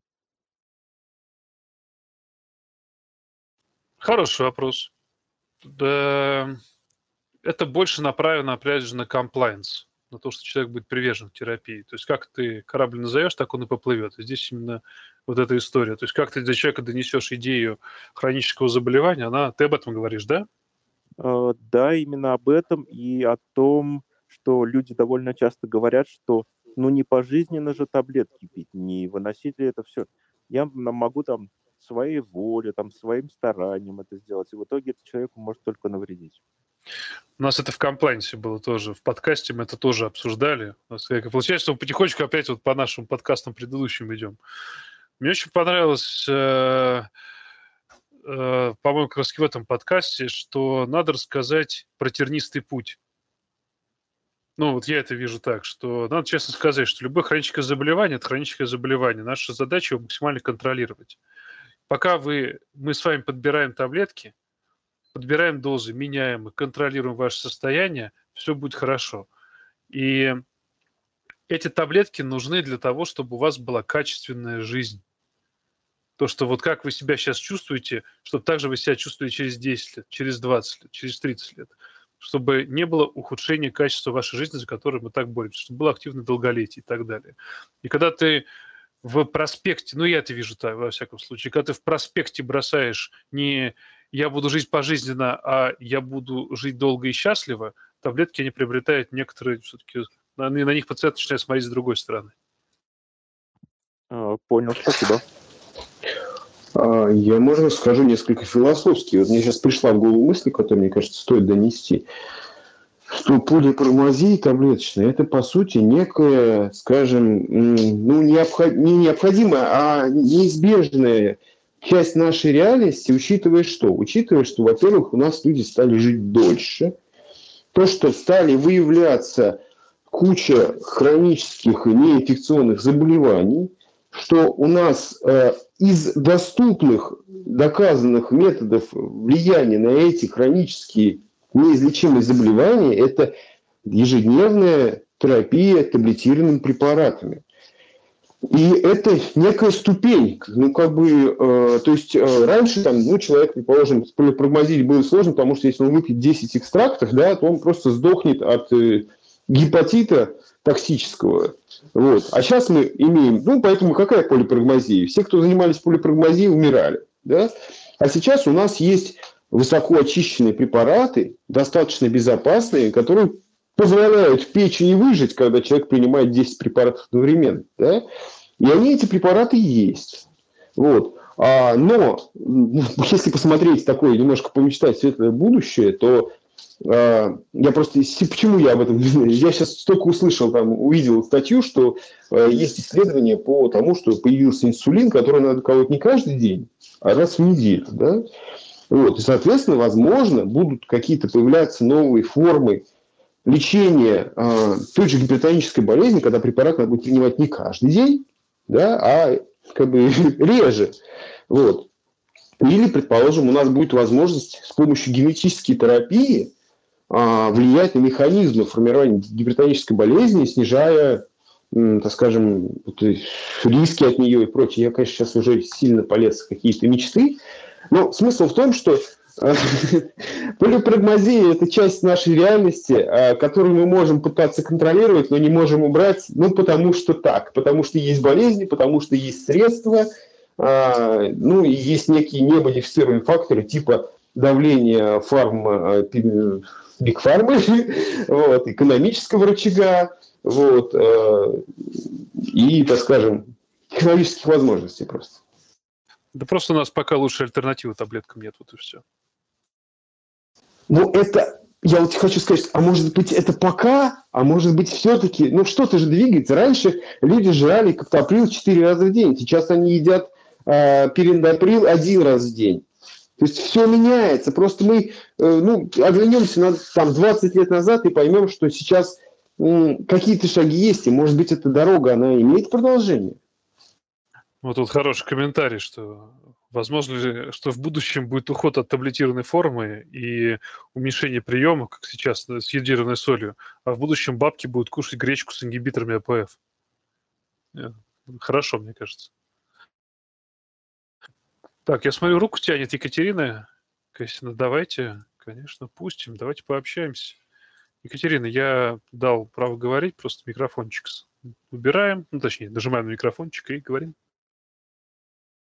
Здравствуйте, я врач-педиатр, но я вам так скажу, что на самом деле достаточно большое количество препаратов сейчас уже уходит на второй план. Если мы раньше лечили невероятным количеством а, те же самые ОРВИ, пневмонии, бронхиты, несуществующие, простите, ВСД, не здесь будет сказано, а, то сейчас это сокращается до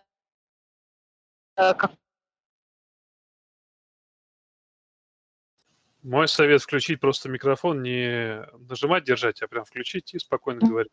Потому что последняя часть не была слышно.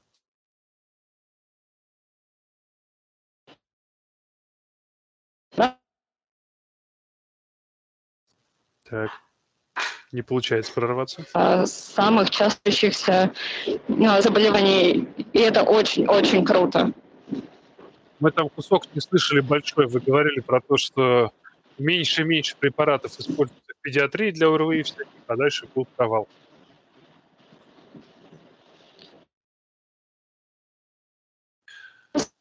Мы имеем право очень много просто снимать. А, и, и наука растет, количество препаратов сокращается. К сожалению, не коллеги следуют а, таким правилам, но все больше становится врачей, которые слезают с э, огромного количества назначений. Ну, рада, что это в педиатрии происходит, потому что я застал педиатрию, когда там, ну вот, в каждую дырку надо что-то засунуть, и только тогда мы вирус победим. Но на самом деле сейчас приходится а, отменять огромное количество препаратов, когда приходят там из поликлиник, из э, городских, из э, больниц государственных. Но среди частных, в том числе доказательных клиник, количество врачей, которые адекватно назначают лечение, ощутимо выросло. И это не может не радовать ни родителей, ни, собственно, нас, врачей. Спасибо большое. На самом деле это очень приятная и хорошая новость. Мне хочется спросить, Екатерина, а какой сейчас год? Потому что мне кажется, что это где-то 30-й, 40-й, но никак не 21-й. 2030 вы имеете в виду? С нами говорят из будущего. Да нет, потихонечку маловато расходится, и народ начинает понимать, что, что при прогнозе это не такая хорошая штука. Это факт.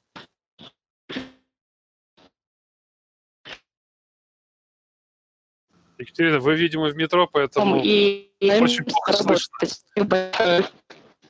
Екатерина, вы лучше... Э, мы вас мы сразу послушаем, просто вы прям прерываетесь очень сильно. Вы когда-то выйдете из метро или еще что-то, вообще не вопрос, продолжим общение. Просто так непонятно. Так, у меня вопрос с другой стороны немножко. Вот мы говорим всякие там пуфломицины, препараты, а вот э, БАДы, те же таблетки, да, то есть народ пьет таблетки, чтобы выжить, или чтобы каждый день качество жизни свое поднять, а вот БАДы. Это хорошая тема. Это припрагмазия или что это вообще такое-то?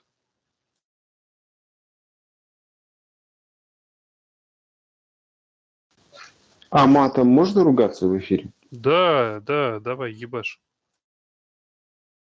Тогда будет только мат. БАДы – это, не знаю, это зло большое очень. Это апокалипсис, я не знаю, как это сказать. Э, и здесь я считаю, что надо просто очень жестко на эту тему э, принимать какие-то регулирующие законы. Ну, в частности, есть исследования, показывающие, когда изучили, взяли БАДы, взяли, изучили ДНК и выяснили, что в 70% состав не соответствует. Но вот эти факты надо выносить. Но опять же, это здоровенная такая э, экономическая тема, которая поэтому, поэтому существует. Ну, как, я не знаю, как взорвать iHerb? Вот просто у меня вопрос такой тогда сразу возникает. И, э, у нас был эфир про, по БАДам. Мы там с врачами спортивными врачами обсуждали как раз-таки это все, потому что спортсмен чаще всего всякое такое хавает. Тоже послушайте, я прям рекомендую, там тоже ответ на эти вопросы, и как хер взрывать, и вот это вот все. И, ну, на самом деле, будет второй еще эфир по БАДам, потому что прилетело после первой кучи вопросов, на которые надо будет ответить, и мы еще второй сделаем, и можно будет отдельно там это обсудить, как взорвать. А херп, и зачем это вообще надо делать? У меня немножко с другой стороны это говорю. У нас есть бабушки, которые едят, у нас в прошлом эфире Вася хорошо сказал, с биохакерами, что есть вот биохакеры, которые там вот они точат для того, чтобы быть здоровым и вечно жить, а есть бабки, которые точат, чтобы лучше, так сказать, им было в их преклонном возрасте. Вот я больше про это подход. То, что, опять же, что у молодых БАДы – это таблетка, это способ продлить свою жизнь, повысить свое качество жизни, а у стариков это таблетка для того, чтобы поднять их качество жизни и дать активное долголетие. Вот я как-то с этой стороны хотел зайти.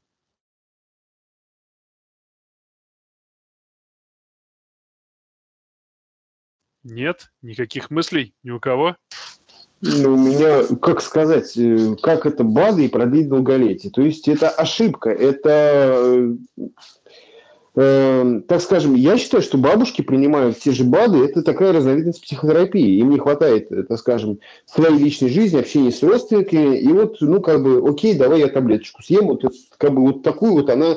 То есть они начинают всякое мумию и прочее. То есть искать смысл в этом, а не в том, чтобы там пойти с палками погулять опять, вот и мы заменяем ЗОЖ и активно какую-то активность, мы заменяем ее на таблетку, которая каждый раз с утра залетает в рот, и все, вот я бодр, весел, полный сил. Ну, иногда это, конечно, сочетается, то есть бабушка активна и при этом пытается кушать БАДы. Ну, еще плюс, э, опять же, недостаток образования, недостаток э, как бы, вот этого слова, да, мы жрем химию, поэтому они пытаются подменить это не химией, ну, это наша масс-медиа таким образом. То есть я здесь за жесткую цензуру, за жесткое регулирование, за иски, за недобросовестную рекламу, за иски по недобросовестной рекламе. То есть это, это регули... должна быть очень жесткая регуляторика, я считаю. Но все в интернете происходит, там ты регуляцию хрен наладишь. Так, просто для понимания. Еще головной офис может быть где-нибудь там в Зимбабве, а продает он в России. Возвращаемся к вопросу, как взорвать херб. Ой, все же лишь бы вам взорвать все. Так, у нас есть еще кто-нибудь, кто хочет сказать что-нибудь? Потому что я думаю, что потихонечку надо как-то это оформлять и завершать, наверное, уже больше полутора часа мы бы общаемся.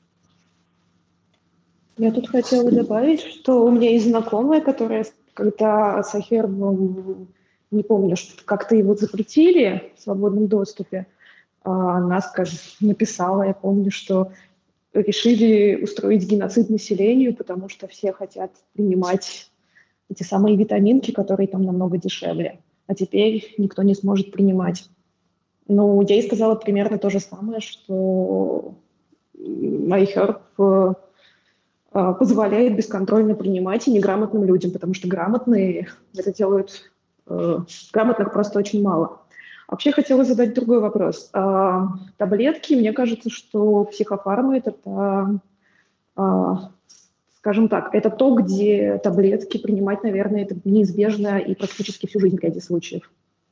мне кажется, что их никогда ничем не заменишь. И уж особенно растительными препаратами.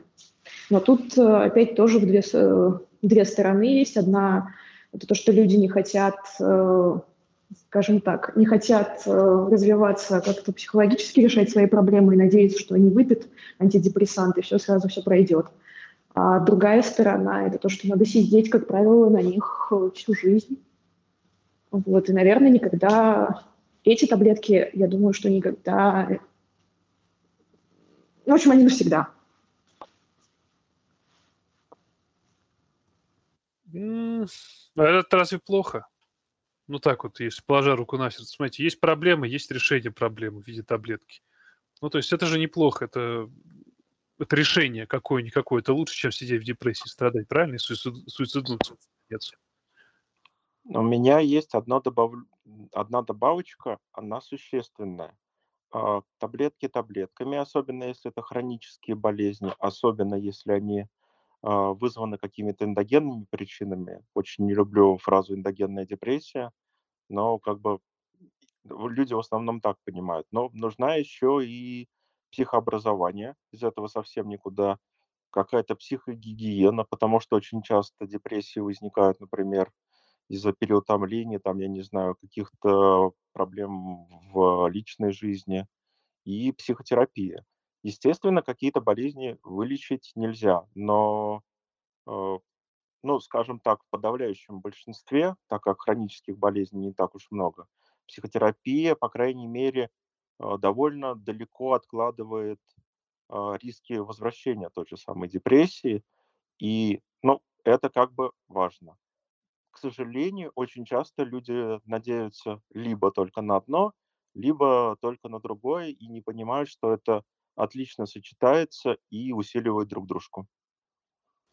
Мне кажется, о чем ты говоришь, это будущее. Это когда фармакоцентризм начнет явно совмещаться с э, вот этим вот идеей полипрагмазии, но не фармакополипрагмазии, а не медикаментозной полипрагмазии, когда ты по кусочкам в свою жизнь начинаешь добавлять. Здесь психообразование, психопрофилактику. А где-то не успели психопрофилактику, хорошо, на психотерапию. А где-то психотерапия зашла слишком поздно, на, держи фармака, какой-то антидепрессант, такие, мы вышли из острой фазы депрессии, мы вышли в ремиссию, хорошо, мы будем стабилизировать эту психотерапию и так далее. Вот, вот я вижу вот это будущее. А, я полностью с этим согласен. К сожалению, э, ну, по тому, что я вижу в тех же самых чатах, это встречается очень редко. Ну, так, чтобы психотерапевт э, работал в паре с психиатром, и они независимо вели одного и того же человека. В основном это либо хороший психиатр, либо хороший психотерапевт.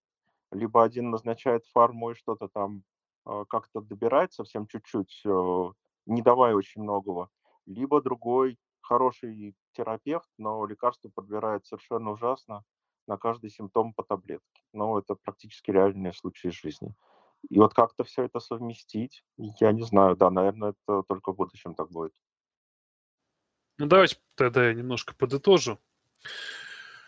Э, фармакоцентризм – это не хорошо и не плохо, это факт, с которым нам, наверное, надо совладать. Врачам надо совладать с тем, что таблетки придется выписывать, потому что есть ряд состояний, без которых, без таблеток, к сожалению, которые приведут к неминуемой гибели человека. Мы должны уважать таблетки, потому что они в данной конкретной ситуации человеку поможет, помогут, чтобы он жил дальше. Одновременно таблетки имеют и побочные эффекты, и полипрагмазия, о которой мы сегодня много говорили, она, конечно, ведет к тому, что Наверное, слишком много божественного тоже плохо, да, и надо все-таки фильтровать, что ты назначаешь, кому ты назначаешь, зачем ты назначаешь, или помогать своему коллеге фильтровать э, за него, если у него нет на это времени не хватило. То есть не надо винить, надо сесть и сделать то, что надо сделать, и подобрать для человека правильный набор препаратов, который подойдет ему лично, и он больше поможет, чем навредит глобально. Скорее всего, мы находимся в промежуточном этапе где таблетки – это просто явление, которое должно быть, и все. Просто мы должны научиться правильно им пользоваться и добавлять еще нетаблетированные формы помощи пациентам. Э, глубокому сожалению, население такое, что оно малообразовано в медицинском плане, не понимает ни опасность таблеток, ни опасность неприема ряда таблеток. И, наверное, это отдельная часть, на которую надо сделать упор. Образование пациентов, образование врачей, образование врачей, как образовать пациентов. И в комплексе только в, может, далеком, может, не очень далеком будущем, не в этом поколении, наверное, не в следующем, но даст какие-то плоды. И даст какой-то новый термин фармакоцентризму. Наверное, все. Да, коллеги, друзья, спасибо большое, что слушали. Мне показалось, что вышло довольно-таки занятно и интересно. Естественно, мы не глубоко в глубину не копали, мы так поверхностно это все зацепили, но я очень надеюсь, то, что то, что мы обсудили, оно кому-нибудь как-нибудь пригодится в своей практике, в своей жизни просто. И тем самым дадим маленький очередной толчок в это светлое будущее, которым мы, которым мы заканчиваем этот подкаст. Спасибо всем большое за участие, друзья. Антон, ну для чего же мы все это делаем? Как раз, как раз для этого. Как раз для этого и делаем. Поэтому надеюсь, что да. это найдет свою аудиторию, и люди э, эти идеи воспримут, которые могут, может быть, потом постепенно проклюнуться массово. Это игра в долгую, но надеюсь, что это все на все у нас получится. Да, главное продолжать играть, я считаю, не останавливаться. Разумеется, конечно. И не надо ждать быстрых результатов, их не будет. Окей. Друзья, спасибо еще раз за то, что терпели нас целых два часа и наш медицинский треп. Давайте до новых встреч. Дальше будет интереснее и лучше. Спасибо. Спасибо. Всем пока. Спасибо.